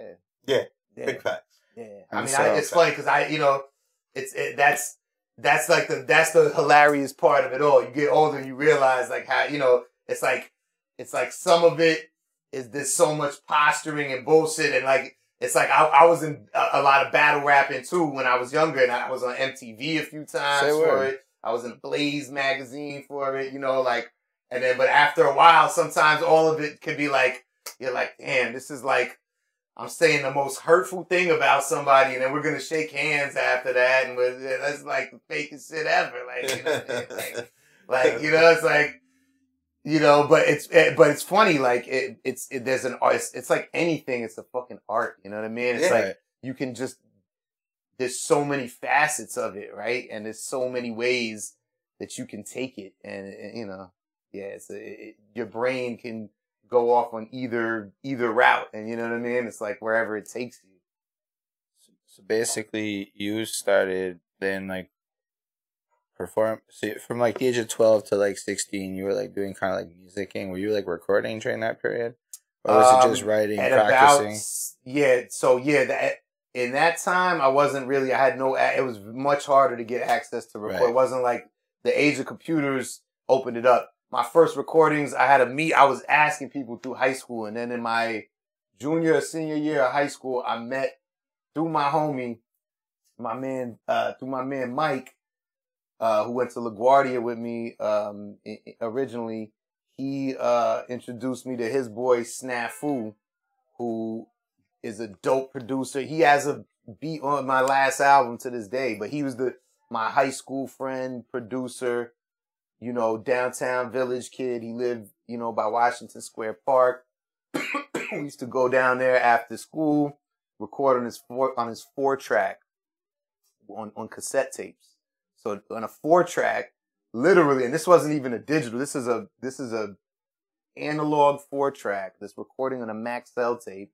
So two tracks, four tracks, but two tracks are the stereo track of the beat. So you have two tracks with which to record a vocal track and a backup track. You know what I mean? So if you want to, if you want to do ad libs or du- you can't double your vocals on the chorus because the last line and double the last bar of your verse. We couldn't do punch-ins on that. If you do a punch-in, it sounds like a totally new thing. Right. You know what I mean? So it, you, you don't, there's no such thing. So we had to start, but in a way, it was like rap boot camp because it made me realize, oh, I can't write just any way I want. And that's when you first start writing, like you start writing more like the, the, the, the, the cycle of writing I went through. It's like when I found I could rhyme a lot of words, I started getting like, I went full nerd rap with it and, you know, try to put as many, you know, you're just trying to stack the giantest rap structure, but it's like you're, you're fighting the beat. You're putting so much shit in there. And then after a while, you learn to like kind of ease back and Yeah. just, you, you know, use it as you need it, but be tasteful.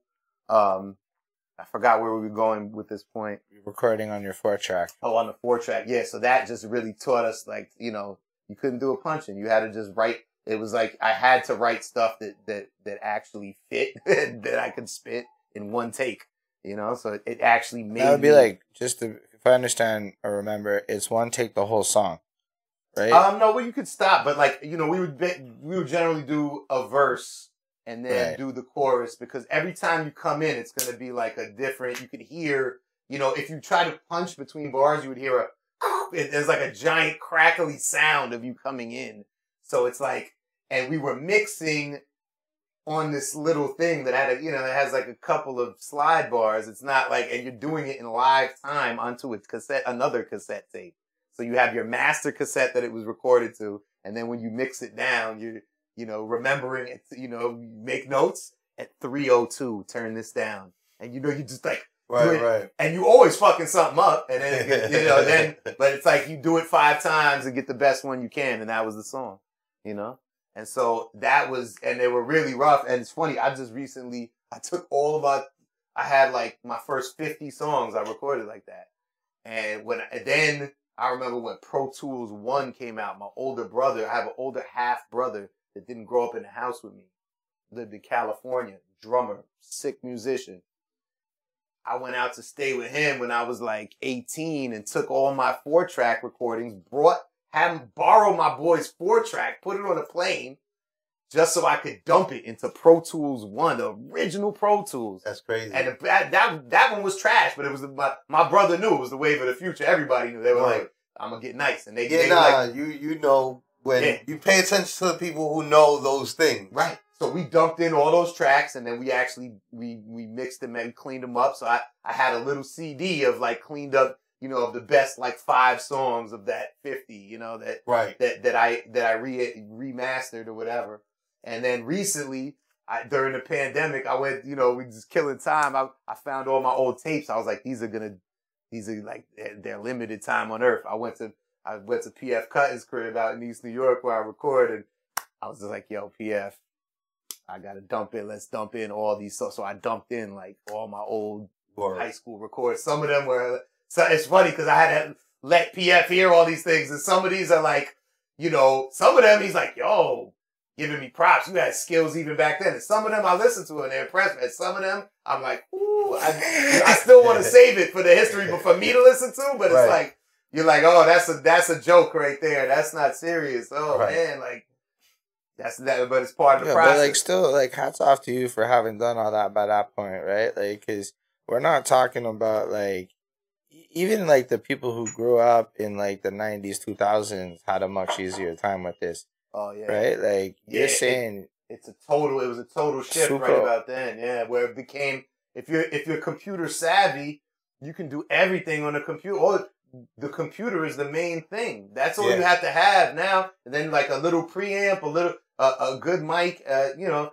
for like four or five hundred dollars plus the computer you're set to make music that nobody in the world can tell you is not professional you know nobody's even like you know of the of even down to the pop stars, what you hear is 50% big studio shit and 50% Pro Tools or whatever, you know, Reason Logic, home setups, computer setups, because they always do two mixes. And sometimes the big giant million dollar analog studio board mix wins. And sometimes the home mix wins. Right. And it's and it's really 50 it's like a coin flip. Yeah, yeah. So half the shit you're hearing Definitely is. and- so, and all of our shit on our level is the is the is the computer but- shit, but nobody knows it's uh, professional. I mean, like Yeah. if you can, uh, if your engineer is good Yeah, and understands how to deal with the environment you're recording in, Yeah. and that you're recording in a good environment, which isn't a costly environment. Right. It's just you have to understand the basics of sound treatment and like. Right. A good avoiding a good echo. Uh, engineer is all you need. It's somebody with the And knowledge. then- That's it. Yeah. a, and a a computer. half decent mic. Like people be getting away with good recordings on like two hundred dollar mics, Yeah.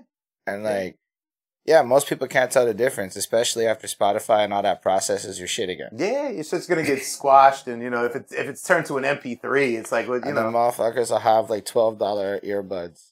Yeah, yeah, yeah, yeah, exactly. Right. It's not, you right. know. Cause like yo, cause when you make music, like you don't buy cheap headphones. It's like that's like nah, I can't have bad headgear. Right. And then you forget that most people in the world do not prioritize earphones like that. Right, They're right. like, nah, B, the fifty dollar ones is okay by me. And you're Yeah, like, I mean, we're that that's who the majority of like the people are in the world. They're like listening on shitty headphones. Nah, it's like you Yeah. have to do the iPhone six test. That's what I call it. Yeah, I do iPhone tests and and um that's it. but it's because, you know, it's one of those things where it's just like they're uh, Android doesn't need it doesn't require a test, you know?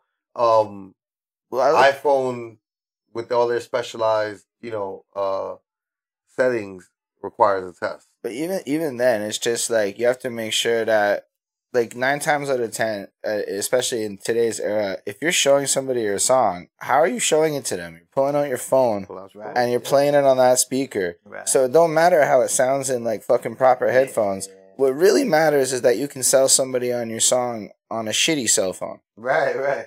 Yeah. Totally. I mean, yeah, it's a total it's a new world. But But you it's funny it's funny how it's like we, you know, you upgrade and downgrade at the same time. We got the technology but downgraded to MP3s where we used to be playing music with literally more information in there, Mhm. a fuller sound. And now we have the tech originally those files were chosen because they couldn't fit regular song files on a computer. You. You'd have 10 songs on a computer before. Now they can kind of But it's like that's already the standard. We got a shitty standard. It don't matter. We're matter. gonna just keep on running with that. Yeah. Nah, absolutely. There's a there's a lot of things that right now we're at the precipice of where it's just like, yo, is this really gonna be like the standard that we're gonna like? The Media Shower. That was one of my albums. Me and my man Dub Sonata ten years ago put out an album called Media Media Shower, and it was kind of like that as a play off that. And like the the cover is like me and him with umbrellas chilling, but it's like a shower of T- CNN and So, no, it's like old TVs, radios, phonographs, like all different forms of media are raining on us. right. Mm. Word, so we're word. like, you That's know, we're hard. here just like, but there's like people dead all over. You know what I mean? Like, word. So Yeah, you're like 18 in Cali, and you're recording everything into Pro Tools. yeah. and so this means that you're how deep in now? How many projects in are you at this point? So I, I hadn't put, I hadn't, well, so I used to make tapes and sell them and just dub tapes and like draw a cover and that, you know, maybe there's like a hundred of those that got circulated, you know, that would, I guess, technically be my first thing, you know, um, and the group I had with my man and DJ, me, my man, Nick Andors, who was, um, back. And yes, by the way, that does definitely does count. Yeah, like a yeah. hundred copies is All right. So that's yeah. a lot back then. When Right. you're It doing might- something independently Right, right. and like there's no Well, major label, It might like been- that's more that's Right. way more than a demo, right? A lot of people just had a demo right. and that was it. And a demo was not like mass produced. right. At max, it would get bootlegged amongst your friends and maybe you got cool enough that like outside of your friend groups, like it started, you know, you were popping Right. enough and those it, that might get bootlegged more, but like really that was very rare and you know it was a demo and that's it. Right. You know what I'm saying? Just thought- so a hundred copies is very much so like a legitimate project. Yeah. All right. So And like, while I know it's not the same era, I'm doubtful that like most people out there could sell 15 copies of an album right now. right, right. Yeah. I mean, it's it was it was a you know it was just like a you know our friend whoever we saw we kind of pushed it on. And then and then we had our extended you know my man's little I, I met I've met people in modern times. I met a friend of a friend a couple years ago who was like yo wait you're double AB he's like I have your tape. Like he pulled it out and so he you know came Right. to his crib and pulled it out. He's like yeah I- and and it's my man's little brother sold it to him signed as me Wait, It wasn't me. You, it wasn't. it wasn't me, but it was my al- it was the same album circulating. He had like a funny nut, and they, they were like little like funny pranksters anyway. It was probably like a joke to him, you know.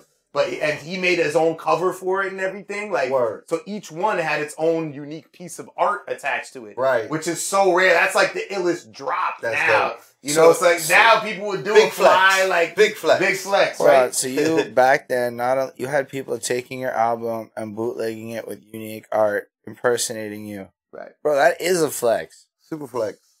I don't know how many people have that problem. Yeah, exactly. Very cool. Shout out to, to Willie and, and Jimmy Snafu. Um, and um, yeah, so that was that was my first that, that so that's technically the first music I put out, you know, very small reach though.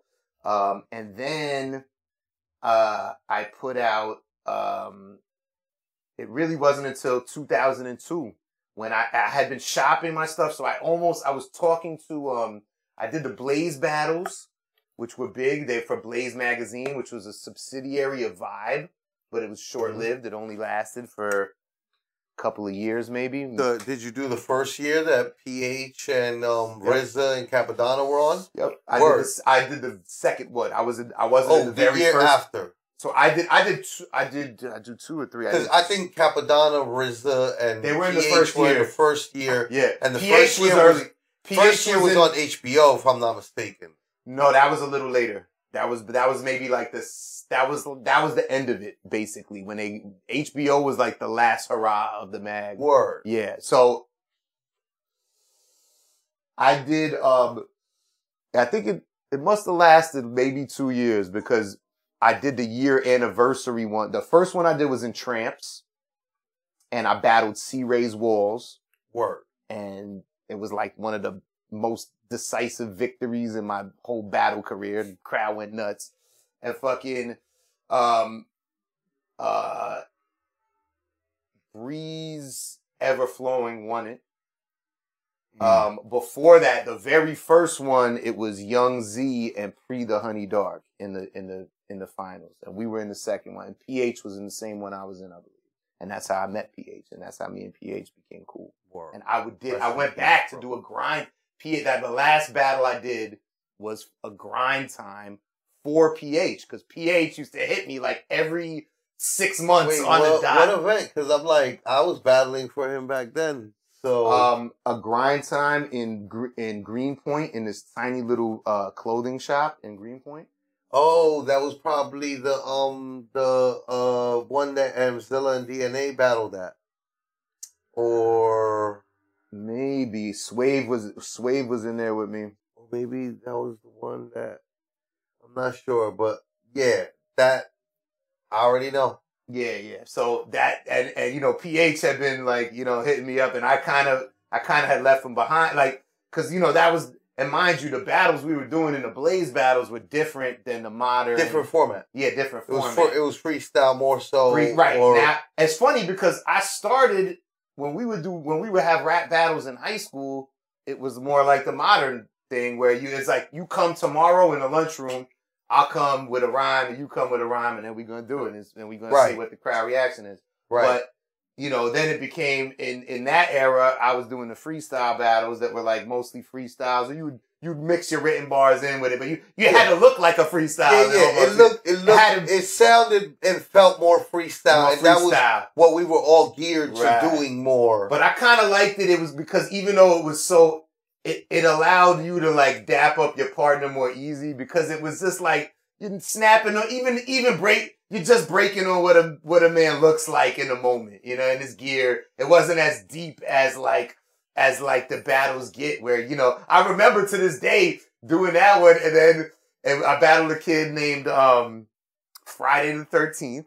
Shout out to him, a kid from from uh, kind fire name. yeah, dope name, right? I, I was in on you know more rappers trying to be a Friday Thirteenth, but Bad, he was dope. bad in- in SEO value uh, in the modern But he was market. a kid from um from Rhode Island, and so you know immediately PF starts sending me his his Facebook link. His he's telling me like his info. I'm like I'm like all right, but What- what you what- what you telling him about me, bro? Like I'm like what you know what I mean? You like what? And so you know, and it was funny, and I, and then I was like, but what do I really have on him? And and you know, and so it was like, you know, he's a skinny dude from Rhode Island, so I had mad skinny jokes. You about Rhode and Island. Rhode Island That's jokes, it. like that's it, you know. And so What and- else were you supposed to do? yeah, yeah, and then and then you know, and then I, you know, a bunch of like you know, kind of I, I OD'd on the. Uh, both of us actually did OD on the the gay homophobic jokes, which are less Back they, then, they didn't age as well, then, right? Yeah, yeah. Back then it was more a thing, but now you know I see it now, and I'm like, all right, that was that was distasteful. But like, so, uh, but you know, and that's even the judges even then were like, that was like a little too much of that. And so, but it was like, what do you say? Those were kind of just inane joke. Like if I make a gay, it's almost like you know this dude's not gay. This is a gay. This is I'm just emasculating you. It's a generic. Yeah. It's a generic emasculation. Yeah. Because this is a contest, right? Yes. And it's a way, it's almost a way that's almost more lighthearted, even though it's not, you know, if you're, obviously, you're a Right. gay dude watching it taking offense is different, but, Yeah, but it wasn't meant as that. So, Yeah. so anyways, like, you know, but yeah, so it was like, I just, it, it, after a while, it was like taking the time to, that month leading up to it, I'm just, all my bars are like focused on another rapper in a negative way. And it's like I had to just study and I can't, it's not, I can't make those rhymes songs or that didn't become anything. You know what I mean? It was that day. Right. It's cool. I mean, you know, but so that's kind of my infatuation with battling fell out in the new era kind of with that. And I was just like, eh. and I respect it and I love it too. Like, you know, shout out to my man Swave, who's one of the most Yeah. incredible, you know, battlers Right. out there still doing it. And, um, but, and I, and I appreciate the art, but yeah, it just made me kind of be like, all right, like I'd rather, it just like, it started to epitomize like everything is like, it, it was just too deep. And I saw who did it. I think, yo, in that same battle, the last battle I did, I saw, I think this guy Cortez came, or was it him? Or so- somebody that was battling on that night, dissed their opponent and found a picture of their opponent Oh, the one with illegal. Was that it? Yeah, he, yeah. they found him in like a dress or something online, Mhm. and he printed a he printed a fuck, and then he had a so he, he at the moment that he hit the bar, he just takes the you know it takes the veil off the the, picture. off the picture, and it's like this dude in a dress. It's like it was like the our version of the Jay Z Summer Jam screen, Yeah, basically. And it was like, I was like, oh, it was so brutal seeing it live. I was like, yo. But I was also like, damn, you spent like 85 at Kinko's. You see Yeah, yeah, yeah, yeah, yeah. He Does did that spend- cheating at He work? did spend. He did spend like Yeah. eighty five. yeah, you spent the 85 at Kinko's. Absolutely. Like, I, you know, I don't know how it fit. Was it fair? I don't know, but it, it worked. Yeah. I guess it, it- it's a war. Anything's fair. And it, it was like one of the most brutal things I'd seen in the battle up to that point. I was like, yo, this guy brought the Nah, it he brought visual, like, now that now it's all been done to this, Yeah, yeah. to this point. Yeah, team. It's and- expanded. It's ex- oh, it- it's such I a think, whole world. I think that I think that that all was born right. Like the switch actually happened. I think, in my opinion, um, around Fight Club, which was Yeah, in yeah, yeah. between the Blaze battles and um and Grind Time. Fight Club is what made Fight it Club, all because when I went to Fight Club, popular. when I went to Fight Club, um, I remember um, uh, I freestyle battled the the my like my trial battle to get on the show, Mhm. and um, and I was roasting dude, you know, and and I had the cameraman laughing, Yeah. and afterwards, International P came over to me. He was like, "Yo, don't ever come in here freestyling again." And I was like, "What?" I was like, "Son, I just killed it though." Like, you know what I mean? Like, I knew I killed it. Like, Right. you know you kill it if the cameraman is laughing. Right, You know what I mean? yeah. Cameraman is laughing. That's it. Let me do I had my the thing. cameraman. I had the cameraman laughing, and his own peoples was Right. laughing at him Right. and themselves because I was making fun of him and his people standing behind him, and they were laughing at what I was saying. Right. So that's how I knew I was killing it. And for International P to say that afterwards, I was just like, damn. And I thought about, it, I was like, damn, yo, uh, freestyling is dead for me because like I had already, because I had already gotten established in into like a a role of like, yo, I don't really freestyle at the studio. It's paid time. I'm paying for this yeah, time. yeah. Like I'm not here to play games. You know what I mean? Like I'm coming with a planned song and and a planned, you know, everything. right. So like, uh, like really, it's not like I'm freestyling here. I'm not using freestyling here. And then battles where I was still using freestyling, I'm not using it there. So it became one of those like I guess when like I'm with my peoples and we start, you know, freestyling, but then like that becomes less and less as you get older. right, And it just became one of those things where it's just like it's just an art that just died off for me. You It's- know what I mean? it's hard It's a to blade flex. that I didn't keep sharp. Right. Okay. I feel the same way. It's funny because I feel the same way. And yo, literally last night I went to film Rap is Out of Control with DJ Eclipse and Riz. And I hadn't be- I've been on this I've been on Eclipse's show a bunch of times. He used to have halftime at, at NYU. I used to go all the time. And I hadn't been to the Sirius one in years that he has. And so he just and then obviously was shut he had no guests for two years during COVID or whatever. He just had started having guests back, and he invited me. He just hit me out the blue. I got the new record I'm promoting, perfect, and it's with Big Zoo and Propane from EO Dub. Oh, cool. And but I think so now in retrospect, I see. I know Eclipse was was. I think he wanted us to freestyle on the radio, and so we basically so. And we know we always do a freestyle at the end, but it's sometimes like a you know it's like up to you. You know, you Right, spit right. some bars. We want to hit some Right. bars, and I usually do like a little. I always blend it. I do. I am known for going off the top, so I like to incorporate off the top stuff. But some, but I like to do like a big meat and potatoes or something I wrote because that's like I Right. And then like like you said, it's a muscle. And lately, I'm more chilling in the crib. You know, Yeah. you're not you're not flexing the freestyle if, muscle. you, if you don't if you don't keep that blade sharp, Right. it's not it's not gonna cut when it's time to. Right, right. And I kind of like I just want to like it doesn't freestyle or written doesn't matter much to me. I just want to come off good Right. either way. So And so It's more important to show appreciation for what you're doing, and therefore have something written and prepared. Right, right. So Well, I I go mean- in with two of the best freestylers, you know, in the game, and and um and Eclipse is like, all right, at the end, this is what I want. You know, you guys, I'll give you like you spit one verse or whatever, but he's like, I really want you to just go four bar, four bar, four bar freestyles. And, and can you do that? I was like, all right, man. You know what I mean? Like I'm not gonna tell him no. Yeah. And, and, and, and we did it and it came off. But so right before was that That's actually the most ideal circumstance for somebody Four- who hasn't been yeah, freestyle. exactly. It's like you got four quick You got four. You, got, four. You, You can figure four, even right. if you slouch through Right. four, you can slouch through four and get away with it. I got away with it. And, and you and you could be a palate cleanser in between two guys who are really Right, going at it, right? right, right, And so I, I still I don't think I I think I did enough not even to be a pat. Nobody Palate knew. cleanser, I, think, I think it went smooth. it sounded it sounded like you've been freestyling since back in, in- the days. to now. Inwardly though, I know I could have spit Right, better. right. You know what I mean? Because it's like you inwardly know, like especially for me off the top, it's like it's hard to turn on. Also in that situation too, like two hours of sitting here talking, um, mic break every half hour. They're playing music. It's very you know kind of corporate. You're not. There's a headphone here. You're not really like. Right. It's not like you're jamming with your boys and smoking an L and the Right. beat comes on. And, and, then- also, and, you, and then you jump in when you want it When and you you're want- hungry for or it it's like and ready for boxing. it. You know, Right. if I get in the ring and spar, you know what the worst torture is? Running in the gym late and somebody's waiting for you to spar and just doing five minutes of jump rope, but not getting. I need 20 minutes before I get in the ring with anybody.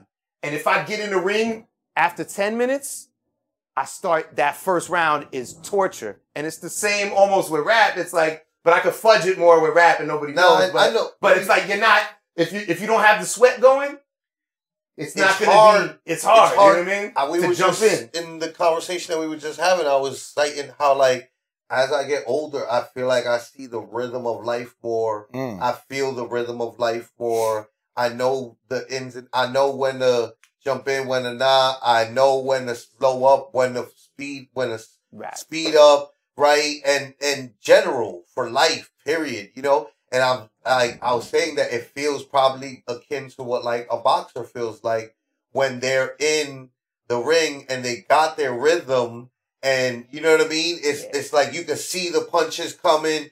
You're you know what I mean? Yeah, you yeah. you you you you feel it in your body, your body's moving in a way that and it, it's one of those It's, things. it's and muscle muscle memory, right? and you also can't rush that type of shit. Yeah, yeah, yeah. You can't rush it, and you can't. Um, it's looking crazy out there. I'm sure y'all heard that one. Yeah, I don't know seen how that- much that y'all heard on was- this one, but I was that like, one- like the building lit up back there, like it was daytime for a quick second. wow. Yeah, nah, it went blue. Um, but so you know, it's just one of those things where like you know, if you see a rhythm of light, and I'm I'm sure that like boxing is also like the same type of thing where like you have that, and so you don't want to go in rushed, not getting your like not giving yourself your proper the way that you know to enter the ring the right way. You Right. rush anything in life is usually not going to come out right. Right, right. You know. Right. And there's something to be said about just like starting. Uh, it's like uh, it's like anything. You gotta you gotta do your stretch and get into it. You know, it's like Mhm. And there's a way to jump into it if you could just jump. And you know, I think guys like like Zoo and Pro are so good at jumping because they've because they've got it to a science where they they know how to go into chorus mode, and it actually helps when you when you when you stop because there's going to be a point where you're getting less clever in a set. You can't. You're not going to freestyle the best forever. You're going to go through a little lull and come back, Yep. right? And It's the bars, that, even It's if you're great, you'll make something that rhymes and fits, but it's just not. It's not the at, greatest. at one point or another, all the greatest, the, Right. the the literal greatest freestylers we'll say have some- those right. things where it's just like, eh. the greatest writers. I mean, it's hard to Yes. even just keep writing Absolutely. stuff that's good. To make every bar clever and good Absolutely. is and resonate with human beings is not to and not say some generic cliche has been said every a million times shit is actually hard. So if you can do it off the cuff or written, it's a thing. You know what I mean? Absolutely. And so, but yeah, doing Yeah, that doing thing it is the- doing it off the dome. Like the only people I know who can really like you know do song quality off the domes are the people who probably rap five hours a day off the dome. right. Right. Every Well, like I, you know, it's like you get to that point where it's yeah, it's it's it's like yeah, just in your in your shit, and that's what that's so at the end of it, that's what Eclipse said. He's like, I brought you guys here specifically because you guys are my favorite freestylers in rap. Word. I was like, yo, I'm in this room like of the and and I know and I know when I'm in my zone of nice, but it's funny because I was going there not wanting to freestyle. And I Right, was right, like, right, right. I, I don't even want to You freestyle. were like, you were like, I got this written. I got you. right, I, right. I came prepared for yeah, you. yeah. And they're like, And he's like, he's like, get, Throw get, away get all that preparation. Give me Yeah, whatever you yeah, have yeah. right now. Yeah. He definitely wanted. He's like, okay, get your writtens out the way, and now Yeah. spit some freestyles. Like, Yeah. so, and but you know, it's like, are you gonna like? That's dope. That somebody that that that's you know of that caliber and has a dope show and been doing it for so many years would think that. Uh, you know, of me, I was. I'm like, yo, all I could do is take it as a compliment and be like, hey, that's in my chamber, and and Yeah. hey, it, it- that's dope. And I know it's funny too because it's like I've been like less confident on the freestyle shit lately, but it made me be like, all right, I got it in me, and I now, know. you gotta, now you just like I just Yeah. gotta rededicate myself. It's Yeah. just literally that. You just gotta sit yeah, there and sharpen the blade again, Yeah, yeah, and that's it. You know, just- it'll come it's- back. it's It's so- like riding a bike. Right. Exactly. Exactly. And there'll be a moment like if I'm, you know, it's like, you know, I don't know, I, you know, sometimes you just there's certain moments when you where it's easier to access it. You know what I mean? Right. And that's like, you know, but That's fair, Fair. yeah. So, Blaze battles after the Blaze battles, where where were you at? Like, where were you? Matter of fact, during the Blaze battles, where were you at Up. in the musical career? Like, what album were we? What are we talking about? Um, How many albums in are we? I was pre album, so, oh, so that's why I brought them up because my man, who actually was my first housemate, was uh my homie Noah Callahan Bever, who went on to you know uh he was he was working he he originally was uh, like an intern with Ego Trip magazine, then he worked with Blaze. He's the one who got me in. I I got into the first Blaze as an alternate, and off Word. of one week preparation, he just he's like, "Hey, you want to come down and be? I, I could think I could get you in there, but I don't know if you'll battle, but just come just in case somebody Word. doesn't show up."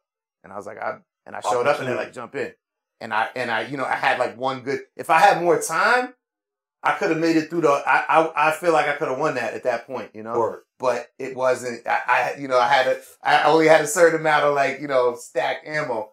But um, you know, so I, so I ended up.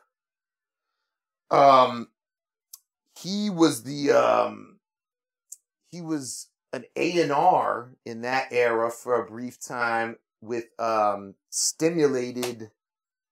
What was it called? I guess it was Dante Ross's label. Stimul- but Stimulated Dummies was his production team, but I think the label was called something else. I'm trying to remember the name. But they had a few rap acts. They had Cellar Dwellers and Casual on his second run around, and they kind of scooped up a lot of those like middle kind of underground rappers of the of that era, late '90s. And so, um, and so I I ended up in the in the studio with um operator M's, who back then was DJ M's, who used to be, I think he used to work at Death Row and Interscope, and um, you know, he'd been in the game forever, had some LA experience as well as some New York, Bronx hip hop OG, and I would go to his crib in like Kingsbridge and make demos on the weekends. And so I was kind of like hoping to get signed by them, but they never offered me a deal or anything. But I was kind of like, but it's always he, weird when you think something's gonna like it feels Right. natural. right. Everybody here clearly feels like, and it doesn't happen. It's I'm waiting Like, for somebody to put me out. That's what I'm waiting. I'm like, I'm dope. I've I've shown I'm dope. I've been in these big battles, and you know, and sign me up, you know. And then I was in the, and then I was in the MT, big first big MTV battle. Well, first I was in the direct effect battles, and then I was in with the zoo, after Zoo. I After battled Zoo. Breeze, and Breeze, Breeze. beat me. Yep. Right? And I was, you know, trying to dethrone Breeze, and all there these three- things are all. It was Yeah. three This people. all This- perspectives, this is- guest list, alumni. After Wow. Eight Mile, they did a different, a real battle, and I I was in that one too. And they had a riot outside in Times Square before it went down, just for the sign up. It was insane. yeah, bro. nah, believe that shit was crazy, bro. Fucking. But the first one they did, they're like, "Oh yeah, battle, battle, yeah, battle of the bands, yeah, you three guys battle." It's like, no, you fucking idiots. There's a thing called a rap battle. They didn't know, you know. Yeah, MTV was yeah, like, yeah, the three of you will battle, thirty seconds each, and you know, so that's what it was. And so, you know, it was even like, you know, I had to kind of, you know, try to like, I, I definitely, you know, came at Breeze very hard because I, you know, but he had the, he had at the after me slot. So it's like, he, he got me. You know what I mean? But that's my man. Shout out to Breeze. Yeah. Um, and so, you know, and, and I remember, you know, Poison Pen in the front row, like amping the fucking audience up, you know, who's my other homie. Um, now, you know, but back then I'm like, ah, these motherfuckers, like, you know? And so, um, yeah, that was, uh, I wasn't putting music out until I finally put music out myself in 02. And that was my, and that was my first album. And so I put that out and then, and then, yeah, I just started, you know, selling CDs kind of out the trunk, if it were. But, you know, we got on a, I, I was fucking with, um, Vast and Vordul from Cannibal Ox, and they had a lot of good things going. They put out an album in 01, I believe, Cold Vein, that's like every time Vibe, Herb, any of these magazines do a hundred best like rap lists, the best indie rap record, they have like the title, you know, as far as like, Right. you know, the people are concerned, obviously. And all these titles are like, Right. you know, whatever. But, but they got like this fucking very popular record. So, you know, I, I was lucky enough to just tour the world with my homies doing shows and stuff. And as that was getting popular, I, we got like, you know, we, we got slots like opening for GZA and Wu Tang and got on some bigger tours that had, you know, bigger sponsors. And I would sell a lot, a lot of albums, um, of my first album, just based, it's funny, based on like material that I had later, but it's like, I didn't, I didn't, you know, it's like all I had was, was this album and I ended up just selling a shitload of them, you know, or shitload to me, a few thousand copies, but, you know, and, and, but it was, it taught me that being an opener on a tour, if you have a good stage show, you can smash the sales of the people you opening for because nobody has your shit. And especially back then, it was a little, the mystery was still a little more like, it was a little more unique to just where am I going Right. to find this person? He's here. He has his album. I need it now. Right. You know, and um, I just sold a shitload of uh, CDs on tour. It was great. You know, I would make like you know, I would make whatever show money, and then I you know I, every night at least you know an extra three to five hundred in fucking sales, like fucking awesome. And so it was it was going very good. And then we actually, I saw a hit when the fucking uh when the when in like the 08 um market crash, our shows like slowed down, like on some just Yeah. full economy, like indie musician blues. Right. Like we were doing tours like a few times a year, and that's when we made our real money. You know, we do like a month long tour, like three times a year, and just you know bang out shows. You know, bang out thirty shows. You know, across the country. Right. And, That like- usually pays for bills for a few months. Yeah, exactly. And so, and then you know, I was doing my other thing on the side, and it was it was good, you know. But like, you know, that shit really that was so that that was like a setback to me. And then you know, I kind of got discouraged for a bit. But then you know, it, I've had waves with the with with being in love with putting out music and not. And now I'm on the current wave of like, I wasted so much time being like emo about my music and my place in the music world, and it's like you have no control over it. You gotta just say your piece as an artist and let your art speak for itself and just keep putting Right. your art out. It doesn't matter if it finds an audience. It'll find an audience. It might be when you're fucking dead. It might be. You might be a Van Gogh, but if you know you're dope, you know Van Gogh knew enough to put paint to, to, to canvas, and it was dope enough that a whole school of motherfuckers love him. Is he a better artist than than Picasso? Who's better? That's a matter of taste. They're both dope, Yeah, But- nah, it's all a matter but- of opinion. right? Picasso was paid in his lifetime. Right. right. Picasso would go to a cafe, sign a, do a doodle on a napkin and pay for his meal like that. You know Right. what I mean? And they'd be like, they, they'd really be coming Yeah, off yeah. more than end, you know? Yeah, yeah, yeah, yeah. Big fact. I went to a fucking, uh, I went to a gallery in San Francisco one time and it was all doodles, Picasso, shit like that. That, that, you know, little, and they were selling for like, you wanted the cheapest Picasso doodle you're going to buy is like a quarter million dollars. Right? Crazy. You're not spending less than like, Right. like, like, come on, bro. All right, so now we're uh we're like probably uh I don't know. Are we in the 2010s? 2010. Yeah, shit. Now we're pushing along. 2010s. So yeah, oh, 05, I put out a mixtape called Blazing Amused that had uh my man Dom Pachino from Killarmy, Wu Tang, Word. Killer B on it. Um and uh Vast and a bunch of other folks that I fuck with. Um then I put out um the Diesel, which is another album of mine in 08. That was my next big project. And then um Media Shower, which I told you, which was like 2012. So, and a Media Shower was Media Shower. I signed with um, Man Bites Dog Records down in Virginia, and I got introduced to them through my partner Vast, who put an album out with them. Uh,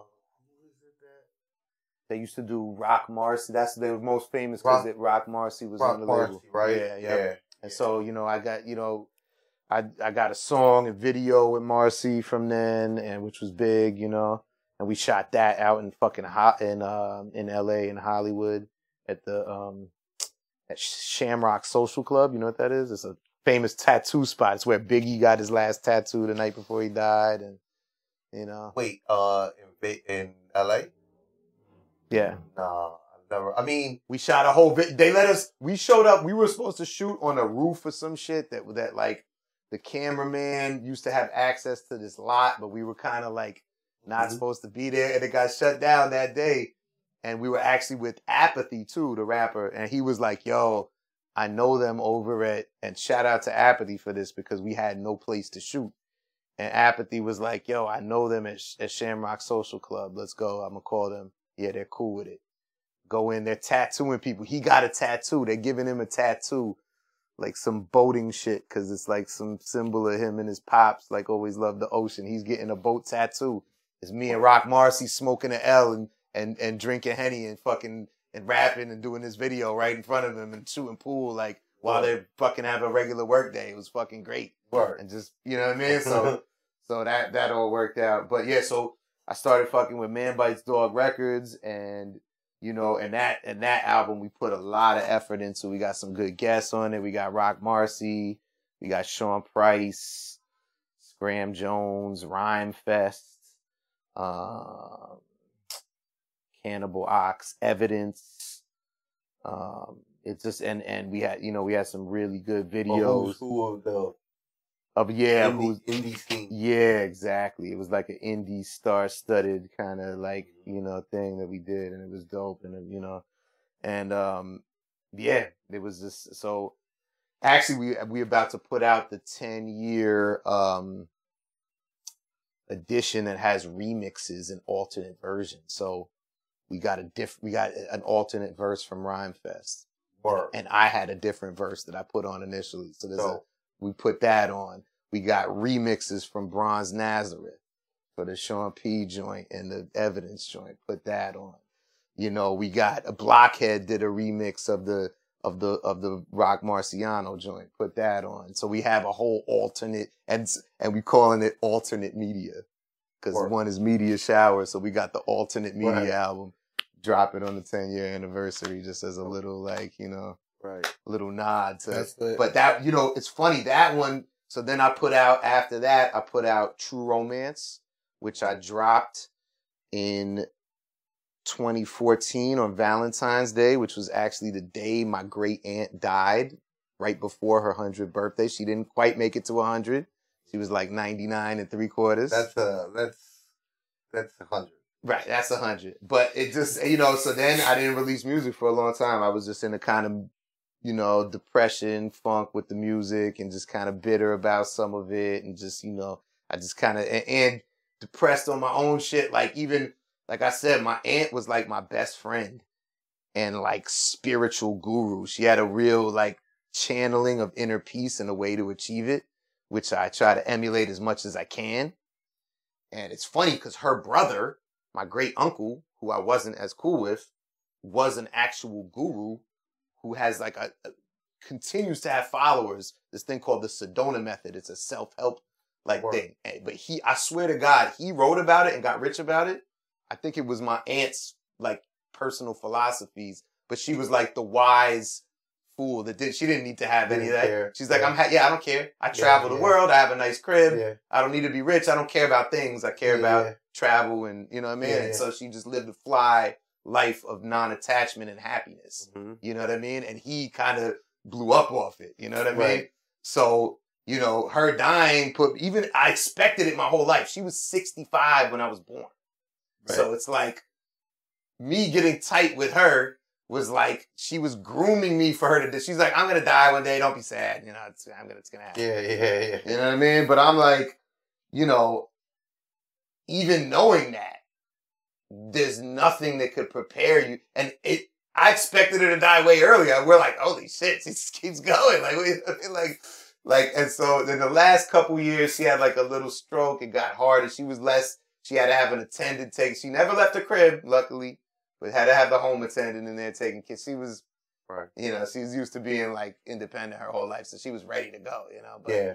but uh you know it was still traumatic to lose her you know what i mean and it put me into like a multiple long depression just trying to like function without that stability and that like key member of the, like she was in my whole family everybody's best friend is probably her you know what i mean like Right. everybody would say the same like you know who who do you tell your secret it would be her you know what i mean like right. that she'll talk to everybody and just has a way Everybody's confident. yeah, exactly. So it was just like a big kind of like thing. But and in, in a way though, it was even iller for me because I was the one that was like her and my uncle's kid in a way.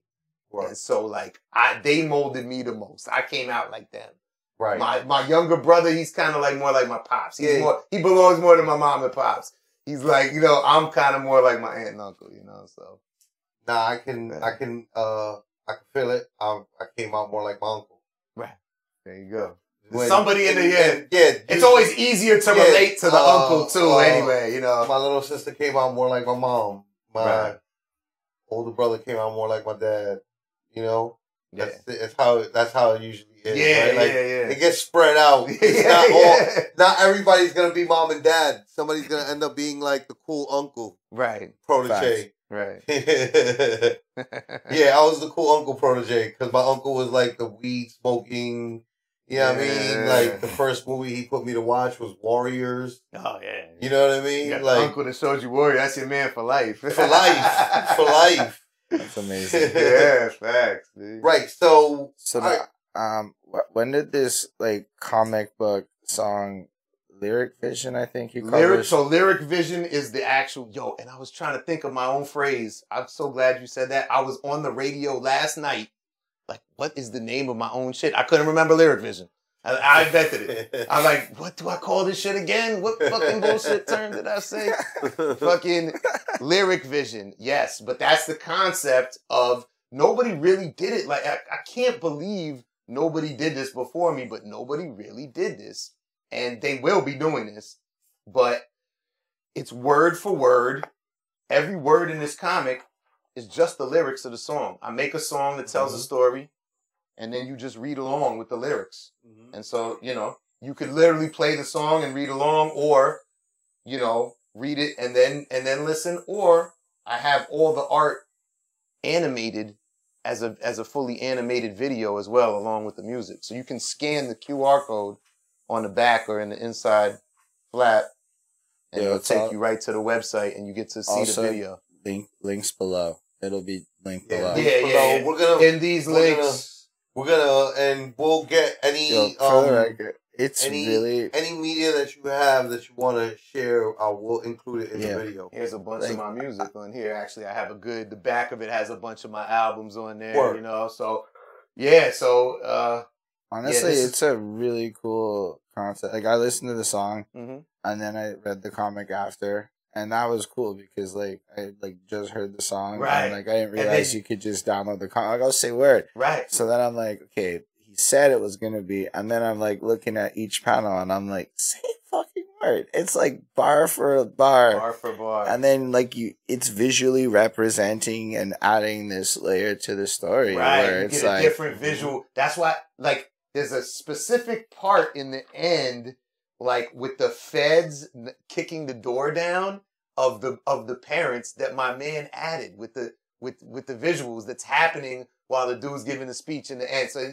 it's not gonna make sense if you don't know the story, but Right. like there's a whole element that happens while somebody's giving a speech, and you're ju- you could read the speech as a speech you bar, can- but, you're you seeing seeing something that's not being spoken Right. about. that's not being spoken. He added something that happened in the story right. by just in in visual panels, right? And it and so it's crazy that it's like it shows how each medium is its own thing. Yeah. and brings extra dimensions, right? So, it, but it's beautiful. It's part of the beauty of it, and it's just like it's so crazy. But like even like looking at the music video version compared to the comic, it's not the same experience. it's not the same experience at all because reading is a different type of. It's it's different than a than a quick rapid fire bar pace. Rapid fire bar pace is going to tell you the story in as quickly as you can get it, right? Right. And you can absorb it that way. And if you pay attention, you'll get it. But this way allows you to really take the time and absorb and get and fully Mm-hmm. understand the story. And that's what I was trying to go. Like I wrote it. I write these, and I have now, mind you, I only have one issue printed, but I have a dozen of these recorded. right. So they they're basically ready to go. Wait, you have how many printed?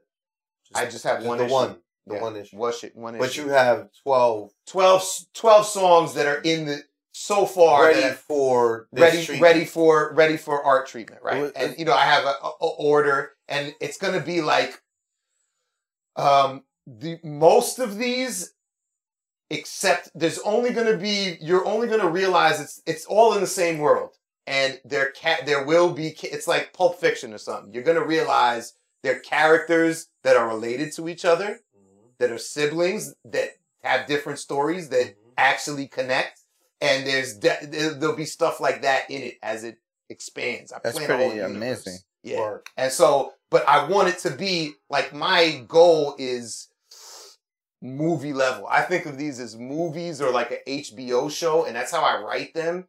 A- a- you know, I'm seeing them more as the comic than a rhyme. I don't want to use too much slang in a rhyme. I want it to be something that you can read on a paper and understand universally. Somebody that doesn't understand hip hop needs to be able to read it as a comic and say, "Oh, That- okay." that's what I was thinking too, right? Like it takes your ability as a writer and it just transcends the music, right? Like you could, because your song's actually the twist at the end of your song. It's really interesting. Like it Thank ta- you. I wasn't expecting that. I don't know if you want to be spoiled. No, no, don't. I mean, Yeah, maybe It's- not. Maybe no, not. yeah, Maybe let's, people that should go. let's leave him a, a product So- to sell. No, So that's what I'm saying. people. Like, That's but like, Not- but like, it's like it's it was really cool. And then, but then like it works just as a standalone story because you know there's people that just don't like hip hop, so they're Right. never they're never gonna bump the song just on some. Right. I don't like that. doesn't sound pleasing to my ear. I don't but like they somebody, like but, but they, they like can the read art. this and yeah, they can say, Mhm. "Wow, this is powerful," and that you could tell a powerful story. This one is actually a little more about like it's a little more political, and most of them are more like crime noir stories. Right, right. This one is, but there's another one that has to do with maybe gun control, kind of. That's that could be political also, but that, but more, mm, there. This one is the most kind of in that world, but they all kind of uh the commonality in most every single one is they all have a twist ending, and that's my shit. And and it's I want genuine surprise, shock, good like twist ending that really hits you and I, that's what I'm trying to achieve. The the the the crime noir twist ending story told in a rap slash comic, and to a level that feels like a Tarantino movie. You know what I mean? And so that's what I'm going for. And I f- not to pat myself on the back, but I feel like it took me a long time to get there, but I achieved that aesthetic in my writing, but it took me a hell of a long time. So I had a song on the Diesel, which has the very first tale from the third rail that I consider of my stories in that vein of that these kind of. And I thought I couldn't do it. I had four. So a few of these have four verses because it's hard to squeeze it. Right. I'm trying to squeeze this into yeah, three with a, with a descriptive story, you're gonna. How you're can gonna- you? That you're was my biggest problem. How can I tell? 16s are gonna be pretty confining. Right, sixteen bars. Two or three of those. I'd probably just go with two thirty twos. right, a day. right, right, right. I mean, when you look at a lot of the, you know, best storytelling that has happened across history, a lot of it doesn't follow a a, a verse format, and there's a lot of warning from Biggie, Right, Right, right. like, uh, what? Well, this the good the good storytellers have to be short, and I learned that. You know what I did? I read short stories by the illest short story author, who is fucking Roald Dahl. You know who that is?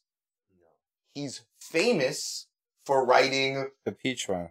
the P, the the the James James, and the James Gi- and the Giant Peach, the BFG, the Witches, all these kids books. He Word. wrote children's books when he was in his 80s. When he was up until then, he was a sh- horror short story writer. So he wrote horror stories that were super brief. And sometimes they just be a page or two pages. But he I see the paintbrush, the way you the way you paint, it's like you give very specific details of your characters that allow you to know them. right. No bogeys in here, bro. No. Oh, oh, yo, you got to L. Oh, you okay? Go ahead. um. So, uh, yeah, you know, it's all about it's all about the little details that let you know somebody quick. You give Mhm. somebody three detail. You could say like, this guy smokes this cigarette, does this, does this. Just what's the essence of that person, and how do you convey it just in one by the shirt they're wearing. You know what I mean? But you have to say it. This guy's wearing the type of shirt and he's the type of guy that doesn't give a fuck. You could tell by the way he wears the shirt. Can you? But you can't. You know, there's some, Right. You gotta Yeah. find that thing for everybody. sais quoi Right. about the character. Right, right. And so if you learn to paint in that language, and it's it's funny because it's stuff that I noticed and I took in, and I just started. You just start writing the stories, and some of it is like it's almost like freestyling. You know, you're like, where the fuck did that come from? It's like I had it in me. I was trying to tell that, but you know, it, it's just Yeah. kind of comes out sometimes once you get once you try to practice it and aim for it. But that first one, it I wrote. It took me like a year or two to write it. I put it down. I was like, I'll never write. It's gonna be an eight minute song. I'm never gonna. Not this one. No, This, this one. was the precursor song. this is the precursor song. they so did. I've done. So I have. that was like the pilot, and this is like the real season. This is the co- real season one, right? Right, right. exactly. So and so there are and there are on so Media Shower actually has a couple that are that are meant for Tales for the Third Rail as well. And so um there are a few of them have been released as songs already. So um of that of that dozen, let's say four of them are out in the world already. But it's it doesn't matter. You know? And so I, eventually I want to collect them and have all the issues as two trade paperbacks, six issue each, and I can do a year run on a comic, releasing a month every uh, comic every month. You know, so I'm trying to connect. I'm I got this artist in Italy that's very dope that uh, I was recently building with. So if that goes through, and I'm able to get this next uh, issue popping off by sometime in the middle of the year, if not sooner, I should have another issue hopefully. So I just been doing a lot of music stuff. So I kind of like, cause I'm like, uh, I don't really have the popularity in either of these worlds to sell what I want to do and do what I want to do, especially with other people's money. So I'm like, let me bump up this. I have more of a rep in music. So I'm like, let me put out these few albums, be active because I haven't been active in music. So last year, actually I was and it feels good. And I got a lot of accolades and, you know, played on people's shows that I hadn't been before. And, you know, it's like I got the DJs playing it. The, you know, it's like things are starting to come together a little bit. So put out a little more music that's just music, you know, but We figure it out. We'll be all right eventually. Mhm. Um, so where are you at now with it? Are you like I'm planning on you you have a plan for the like next few years where like okay, I'm gonna drop an album and a song that's uh got a book that goes with it? Or is it more like um you know I have them both kind of the plans are both running concurrently for the for the comic and the music. The comic is a little, I mean, it's just so intense. The actual art is so intensive, but I, if you have somebody that's a pro, you, you know, you pay them their rate, but it's, it's expensive to produce, rightfully so, as I just gave the whole rant about how intricate and, and I'm super picky. The thing is, I know a bunch of, I've had, I could have done, I could have knocked this all out and had people I know that are close to me do it. But you could not- also even go online Right. Fiverr and get some random Right, guy right. But I, to just do illustrations for you. But be. is it gonna be the illustrations that actually care you about what you're what you're doing and Right. and are they gonna are they gonna make that panel that adds a layer to your story? You see, know- my, my man who did the first issue Yeah. did it so good. The bar is so high. Hi. And so, you know, my only regret with this issue, it's funny, we had a cut, he didn't color it himself, but the, the animator who animated it colored all the art and then animated it. So we had a color version, but I, on my super OG purist, Frank Miller, black and white comic kind of kick, I was like, I'm a, I'm gonna do it all black and white except the last panel is in color and I only put the last panel in cover. So Right. to produce these, I paid the same as a color comic. And to the average person off the street, they see black and white. It's less, it doesn't pop as much. I should have just put the color one out. You know, I like personally the black and white one more. That's why I put it out. Black and white. And the last, and just seeing the last panel in color, it's such a like a G move. Who does that? I gave you the whole comic in black and white and one color panel at the end. Right. But now I'm like, hmm, maybe I could have done a hybrid with like two or three color panels in there. I, But I I don't mean, like the way you're describing it in like uh, interview capacity, it sounds more like avant-garde or something. Um, The way that you chose to do it, like Right. with the colors, like right, it yeah, feels like exactly. that that is that is what I chose. I, no, I mean, I chose the avant-garde artsy way that's not gonna sell as much or or be as pop or be as as as gripping to the non comic world people. Yeah. Super comic-y people will appreciate a black and white, but even even most comic fans like to read in color. You know what I mean? Right. yeah, so it's definitely. like yeah. Because I I do you know I'm I'm not Yeah. opposed to a black and white, but like I'm definitely gonna. It, it feels a little bit, but it depends also because there's all sorts of artists that pull off black and white that it's like, yo, it makes me feel like it should never be colored. Yeah, it's a different. It's a be- complete thing on You- its own. you but know? yeah, it's, yeah, it's it's its own. But Right. it's again what we're talking about, which is somebody giving the care to that. And the the you know like, a- a- anybody who gives the care to that is gonna give that feeling off. yeah, know? yeah. So I'm pretty sure that it it it you know uh came out really good. I. Everything that you were showing, I'm gonna Yeah. give you guys kind. You guys could have you know. You yeah, everything you were showing here was like it looked clean. you Yeah, know? yeah, It yeah. looked nice. So yeah, I'm super proud of it. Oh my god, and and my man um, Jay Shells, Jason Shellowitz, who's an artist who does those rap quotes. You ever Mhm. seen those? He he designed the logo. Nice. Tales from the Third Rail. nice. Um, my man Tramp animated it. Tramp is the he had the first hip hop comic strip in the original source back in the days. They used to run That's this out of wild. the source. So and he does all the merch for the Universal Hip Hop Museum now. Word. And he has his own. Actually, me and him, I got a. I also have a. Um, this is his company, and his he has a cartoon called Sure Shot. Word. And for his company, we did this hip hop coloring book, Yo, which I wrote the rhyme. So it's like, and it's all hip hop stuff. So it's A is for all good, A is for all that, A is for the homie in the Applejack hat. You know what I mean? right. Boom.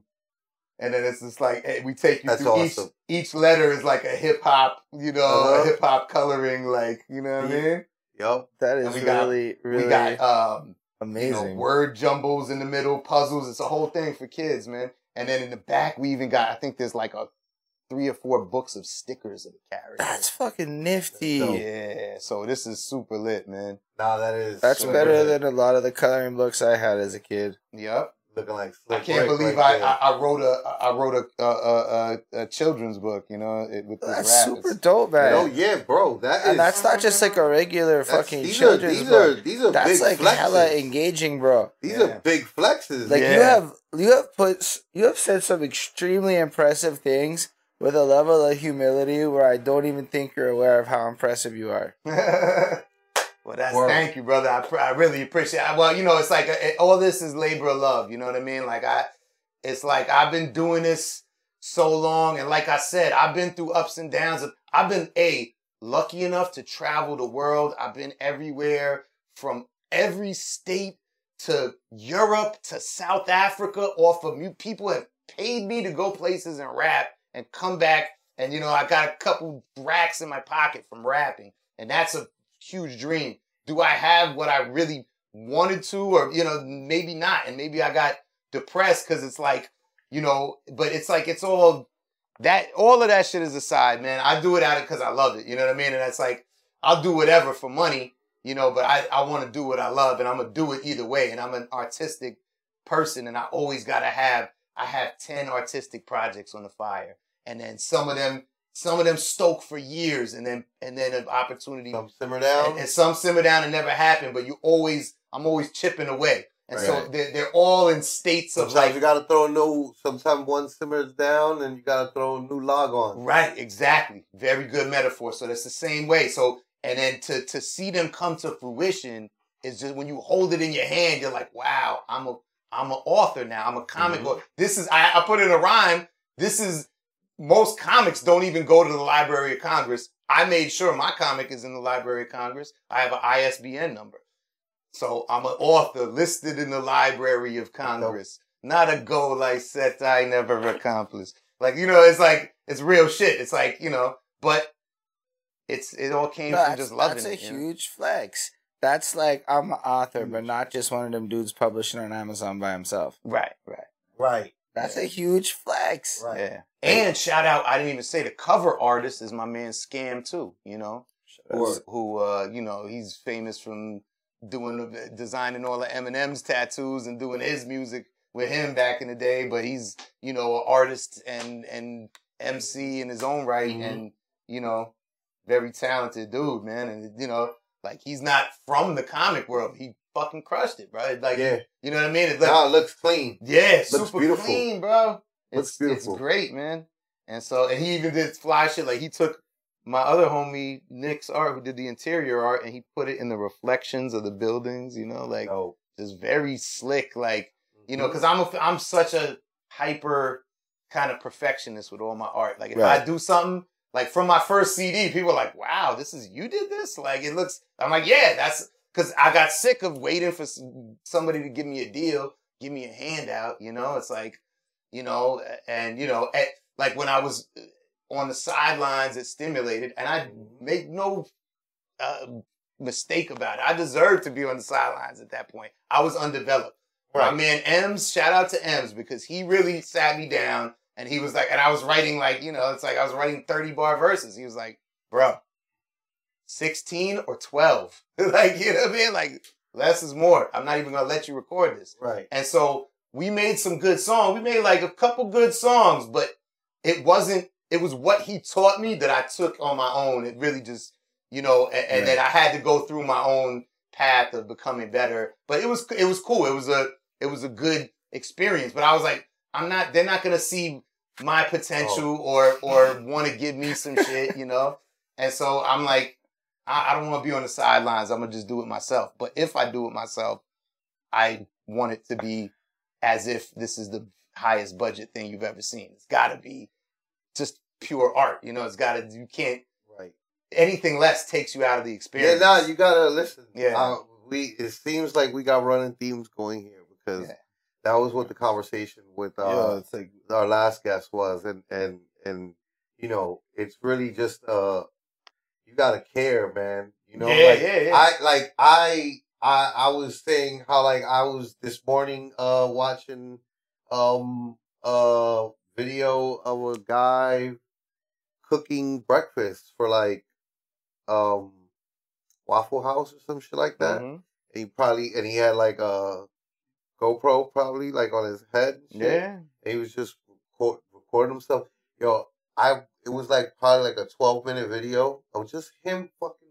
We're talking about right eggs on a grill. That's an Well, art. like That's the most beautiful all art these there all is, these yeah. different things cooking all at the same time. Yeah. And to make it Yo, yo, there's nothing that I love more than to watch a person who loves what they do do what they do.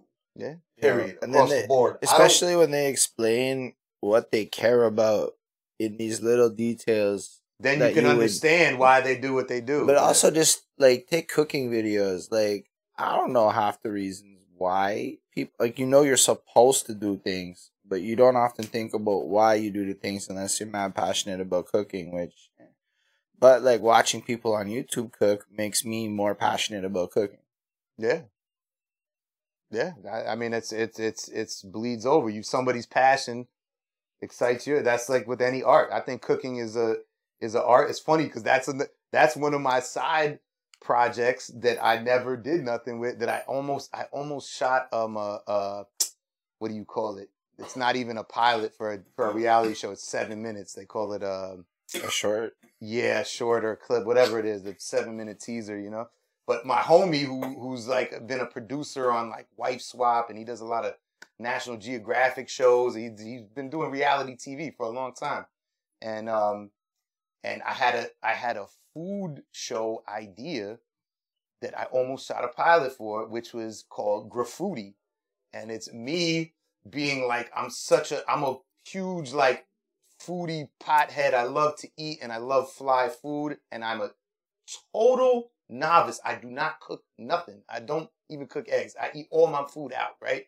So it was gonna be the the focus of the show was me going into a fucking restaurant as an amateur, having the meal that I like that's beautiful, explaining kind of tripping off the art of food because food is such a fucking ephemeral art. You know what I mean? It's served, it's hot on your Mhm. plate. The first bite tastes different than the last bite Mhm. tastes. You're You right. have like three good hot bites, and then the Mhm. rest of them have cooled. Like it's it's Mhm. such a it's just so crazy and fleeting, but all art is anyway. But it's just Right. like this is just the epitome of that, Yeah, right? nev- like and that. functional. And it's like so. I want to build with it. Then I build with the chef about that. And at the the hook is at the end of the show. Like I gotta teach, help the coach the the the the chef to do like a a painting or a piece of visual art or record a song, and he got to teach me how to make a dish. You know. Wow. So that was like the i would watch the fuck out of that yeah.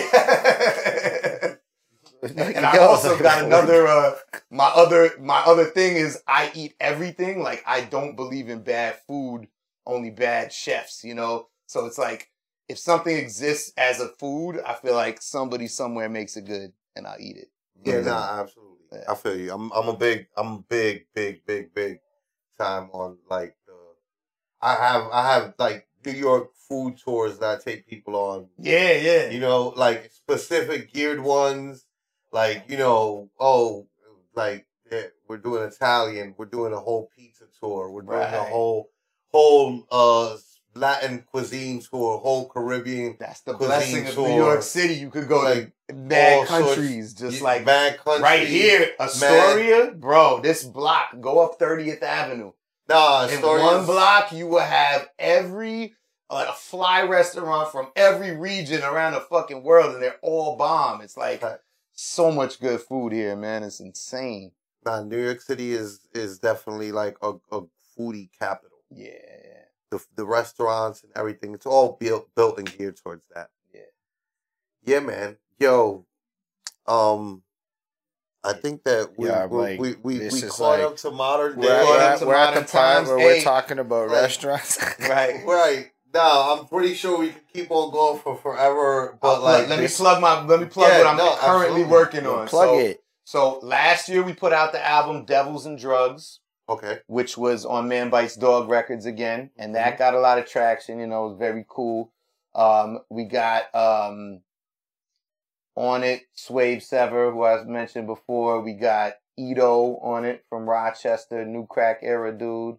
We got um, my man Breeze Brewin from the Juggaknots, one of my personal favorite MCs. Just such an ill writer and and just rapper, kind of like an underground Nas. my man Napoleon Da Legend, incredible MC. Also, my man AL, formerly AL Skills, one of the illest off top too. You know, just dancers, fucking OG of the culture in every sense. And um, you know, um, it's just yeah, we we and that that was that was our kind of movement last year.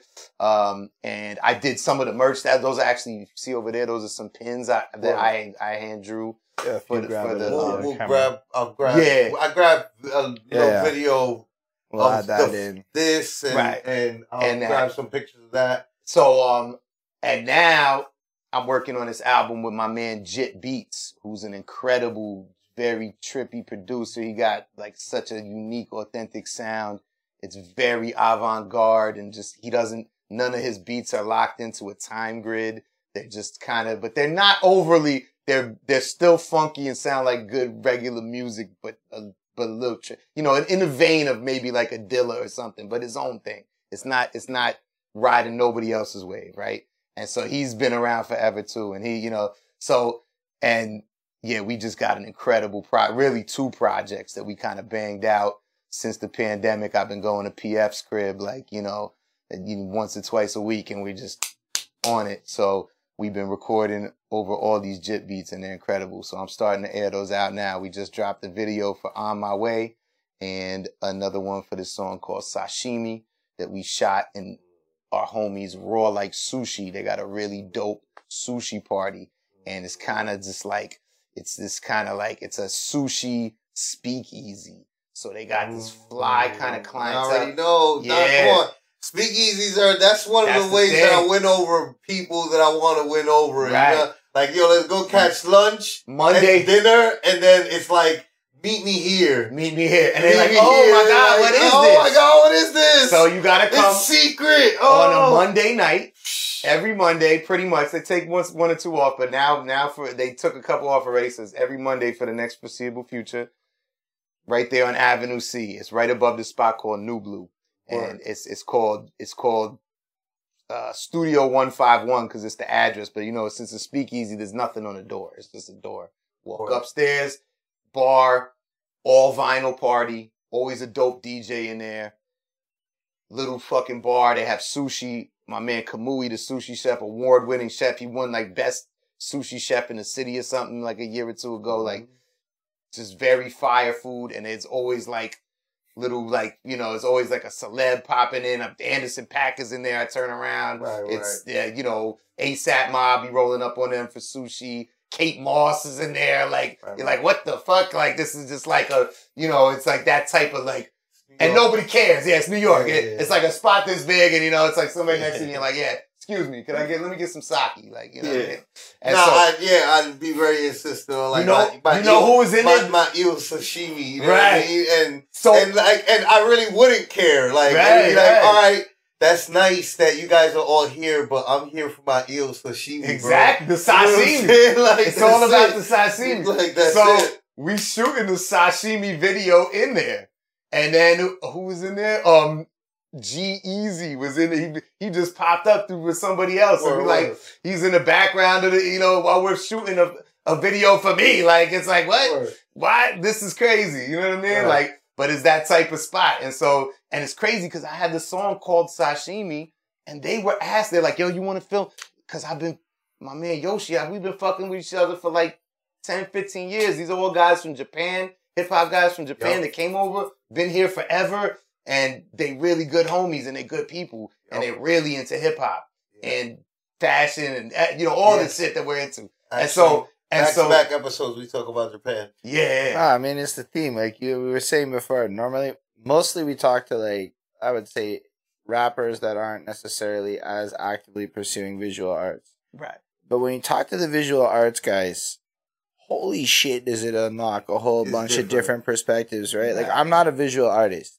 I like understand design principles. I've Right. a done little I bit. do projects. I I do I've done projects. I can empathize with everything that you said this entire Right. time. I can follow You know what I mean? Like I understand. But I feel like, like, you're your we're, your we're passion. kindred spirits in, in the visual. I I did uh my first album was Adventures of Super Spick and and it was themed around like a comic book, and there's songs dedicated. There you You know what I mean? So you're in the same to- world. I, say, I, yeah, I yeah, we all- understand fully what it is to have this baby in your head Right. that you want to, you know what I mean? And like also like uh even more recently, like the uh volume one of the Liddy Bros was like, yo, I wanted to make sure that each song had a visual. You know what I mean? And and like that it spoke to what the overall like encompassing vision and the story is gonna be. Right. And we're it's just visual like creatures. People absorb visual things cre- visually yeah and, more and as than- artists there's there's a lot you know that like goes into it so Yeah. yeah, I, can, I can empathize with all of it and No, I every totally like appreciate it. it, but like your passion for it, like like my best friend writes comics and stuff. Like he just drew his first one and like self pub, like not published, but like He online self- put published. it out, yeah. And like it took him like it took him like fifteen years. I watched him do this for fifteen years Yeah. to get to the point where he self drew his first comic. Right, right. Well, my man, my so my man who did this, he did it his own graphic novel first, and the same thing. It took him like maybe maybe not fifteen, but it definitely took him the better part of a decade, probably. Like Right. he was conceptualizing, getting his art to the level, and now he's like, oh, that's trash. Like he just put out a new one that's way better, but like it's like you're always gonna get better and think your old shit is trash. His, old, his first one is, is crazy we are as too. But it's like Yeah. your your passion for it though. Like listening to y'all, like even listening to you talk about the Marvel Unlimited app makes me go, you know, maybe I'll peep that for Yeah. a hot minute, see what I think about some Marvel comics. Yeah, Because I don't know the last time I actually did that. I don't even know if I like comics. Like right, I'm not necessarily into the superhero movies, but I might like comics. I right, just- right. Yo, no one really comics talks about the, it like that. some of the raw, some of the most bizarre sh- like fiction that I've ever read is in comics, and some of the most thoughtful, crazy. There's, there's like this guy Warren Ellis. You know who that is? Warren Ellis Oh my God, Uh, read Warren Ellis. He's a comic That's writer so that familiar. he flipped a couple. He flipped like he did what what com what uh comic he did Moon Knight for a while. He did, but he's more known for his other bugged out shit. So he did this shit called Transmetropolitan, which is about like a future journalist. Is basically like the Hunter S. Thompson of the future, and it's just super bizarre and just crazy. But it's all he's very he knows a lot about technology and space travel and he and there's another one called Planetary where they it's like some I don't Fair. even know. It's it's like inter interdimensional X Files if I want to like word kind trying of to put a describe label it, to it trying, yeah. yeah it's so bizarre but Don't it's give it- so like- intelligent. It's like and it's like I'm damn very mad oh I'll tell you one of his best ones. This was one that was in the he wrote in the Bush era and it's called Black Summer. And it's so dope because it's it's basically superheroes murdering Bush. I mean, they never say it's Bush, but it's clearly President Bush while he's the president. And so it's like the only in this world, the only superheroes are the seven, and they're just all like k- kind of like robot. They've done enhancements to make themselves ill, and they were supposed to fight corruption in in cities where law enforcement can't do it. And then, but mysteriously on 9-11, the president sends them out of the country. They really only stay in the country. They get sent to like France on 9-11 and then 9-11 happens and then they get, they find out that the president and the White House helped, you know, had inside knowledge of 9-11. And so the comic starts, the main dude is called John Horus and he's his, he's the most invincible one because his power is a bunch of cybernetic eyeballs that float around him, but they do everything for him. They make him fly, they can attack, they they like make him invincible. And so he, he comes out, they're waiting for, for the president to come out from a press briefing. And then he just comes out with his white suit, like soaked in blood. He's like, ladies and gentlemen, it's, it's come to my, they're like, it's John Horus, but what is he doing? They're supposed to be in Europe. Ladies and gentlemen, it's come to my attention that the president was involved in the planning of 9-11. He's like, I'm sorry I had to murder him right now, but he, he had blood on his hands. My only regret is I had to kill a bunch of Secret Service people too. But you will have to have free elections now on pen and paper and don't fuck with me because I'll be back in too. And so then it's like, and the whole, Okay. and then the whole comic is they, they've been retired at this point. So it's like all the old crew has to come back and just, and to take him out because they're like, Yeah. he's wilding. You know what I mean? Yeah. But nobody's as powerful as him. So it's like from there, but it's like the whole shit, the satirical angle of Right. just like he comes out having murdered Bush. It's just like, and in that era, it was like reading it, I was like, oh shit, how they do this? Like, you wouldn't see that in no fiction anywhere. Like, No, no, no.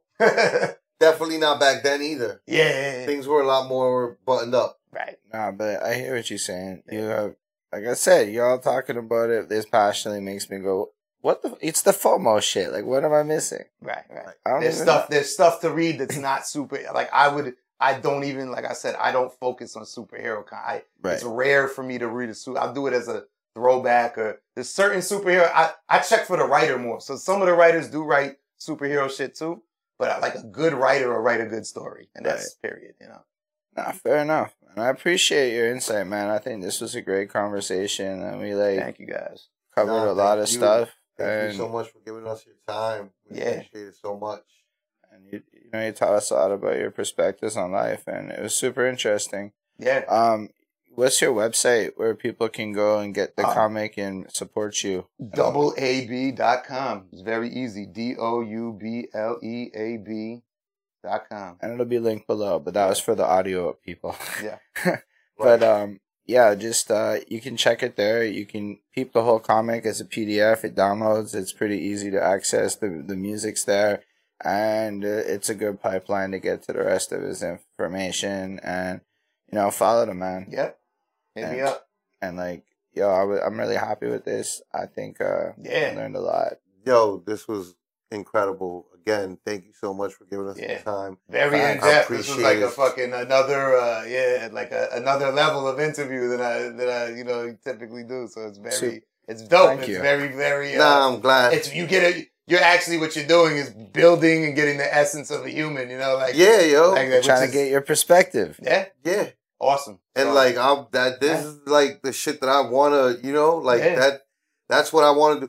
We need our stories told. You know what I'm saying? Like Yeah. some like I, I think that right, like that feeling that you might have had is like from also maybe a lack of appreciation. And it's Bro. like, yo, there's there can be more appreciation. It's just yo, we Like- create the world that we want. right. You know what I like mean? if you think about that movie pitch idea, bro, you were talking about some super action movie shots. You pressed against the wall with Right. trains coming like this. right, just right. like you were you were There's dropping some movie, right? compelling shit. That's what I'm trying to say. yeah, yeah. I got you know I got death defying stories after that too, so that's on part two. Yeah. So yo, thank Nah, y'all. Thank you so much. yeah, man. Thank you guys. Hell yeah. So Um, thank y'all Thank you to everybody watching on the internet us in the watching future in and the whatnot. future. Because Yes. we're used to doing this live. This is my future. I'll stop saying that soon. Um, but make sure to like, subscribe, comment, all that stuff's help. And if y'all want to support a little fiscally, patreon.com slash perspective, spelled like the channel below, P R S P C T V S. Yes, that's how it's spelled. Um, I don't know what's there yet, but by the time this is live, you'll see perks and stuff. So we would We're gonna have appreciate you you can buy. s- or something. Subscribe. Anyway, typical Patreon stuff that will be defined in the future. And we appreciate y'all for real. And it means the world that y'all come through, watch, and like engage with us. And it makes it like a bigger experience. So thank you for that. Right. And on that note, it was a great time. Live long and prosper, everyone.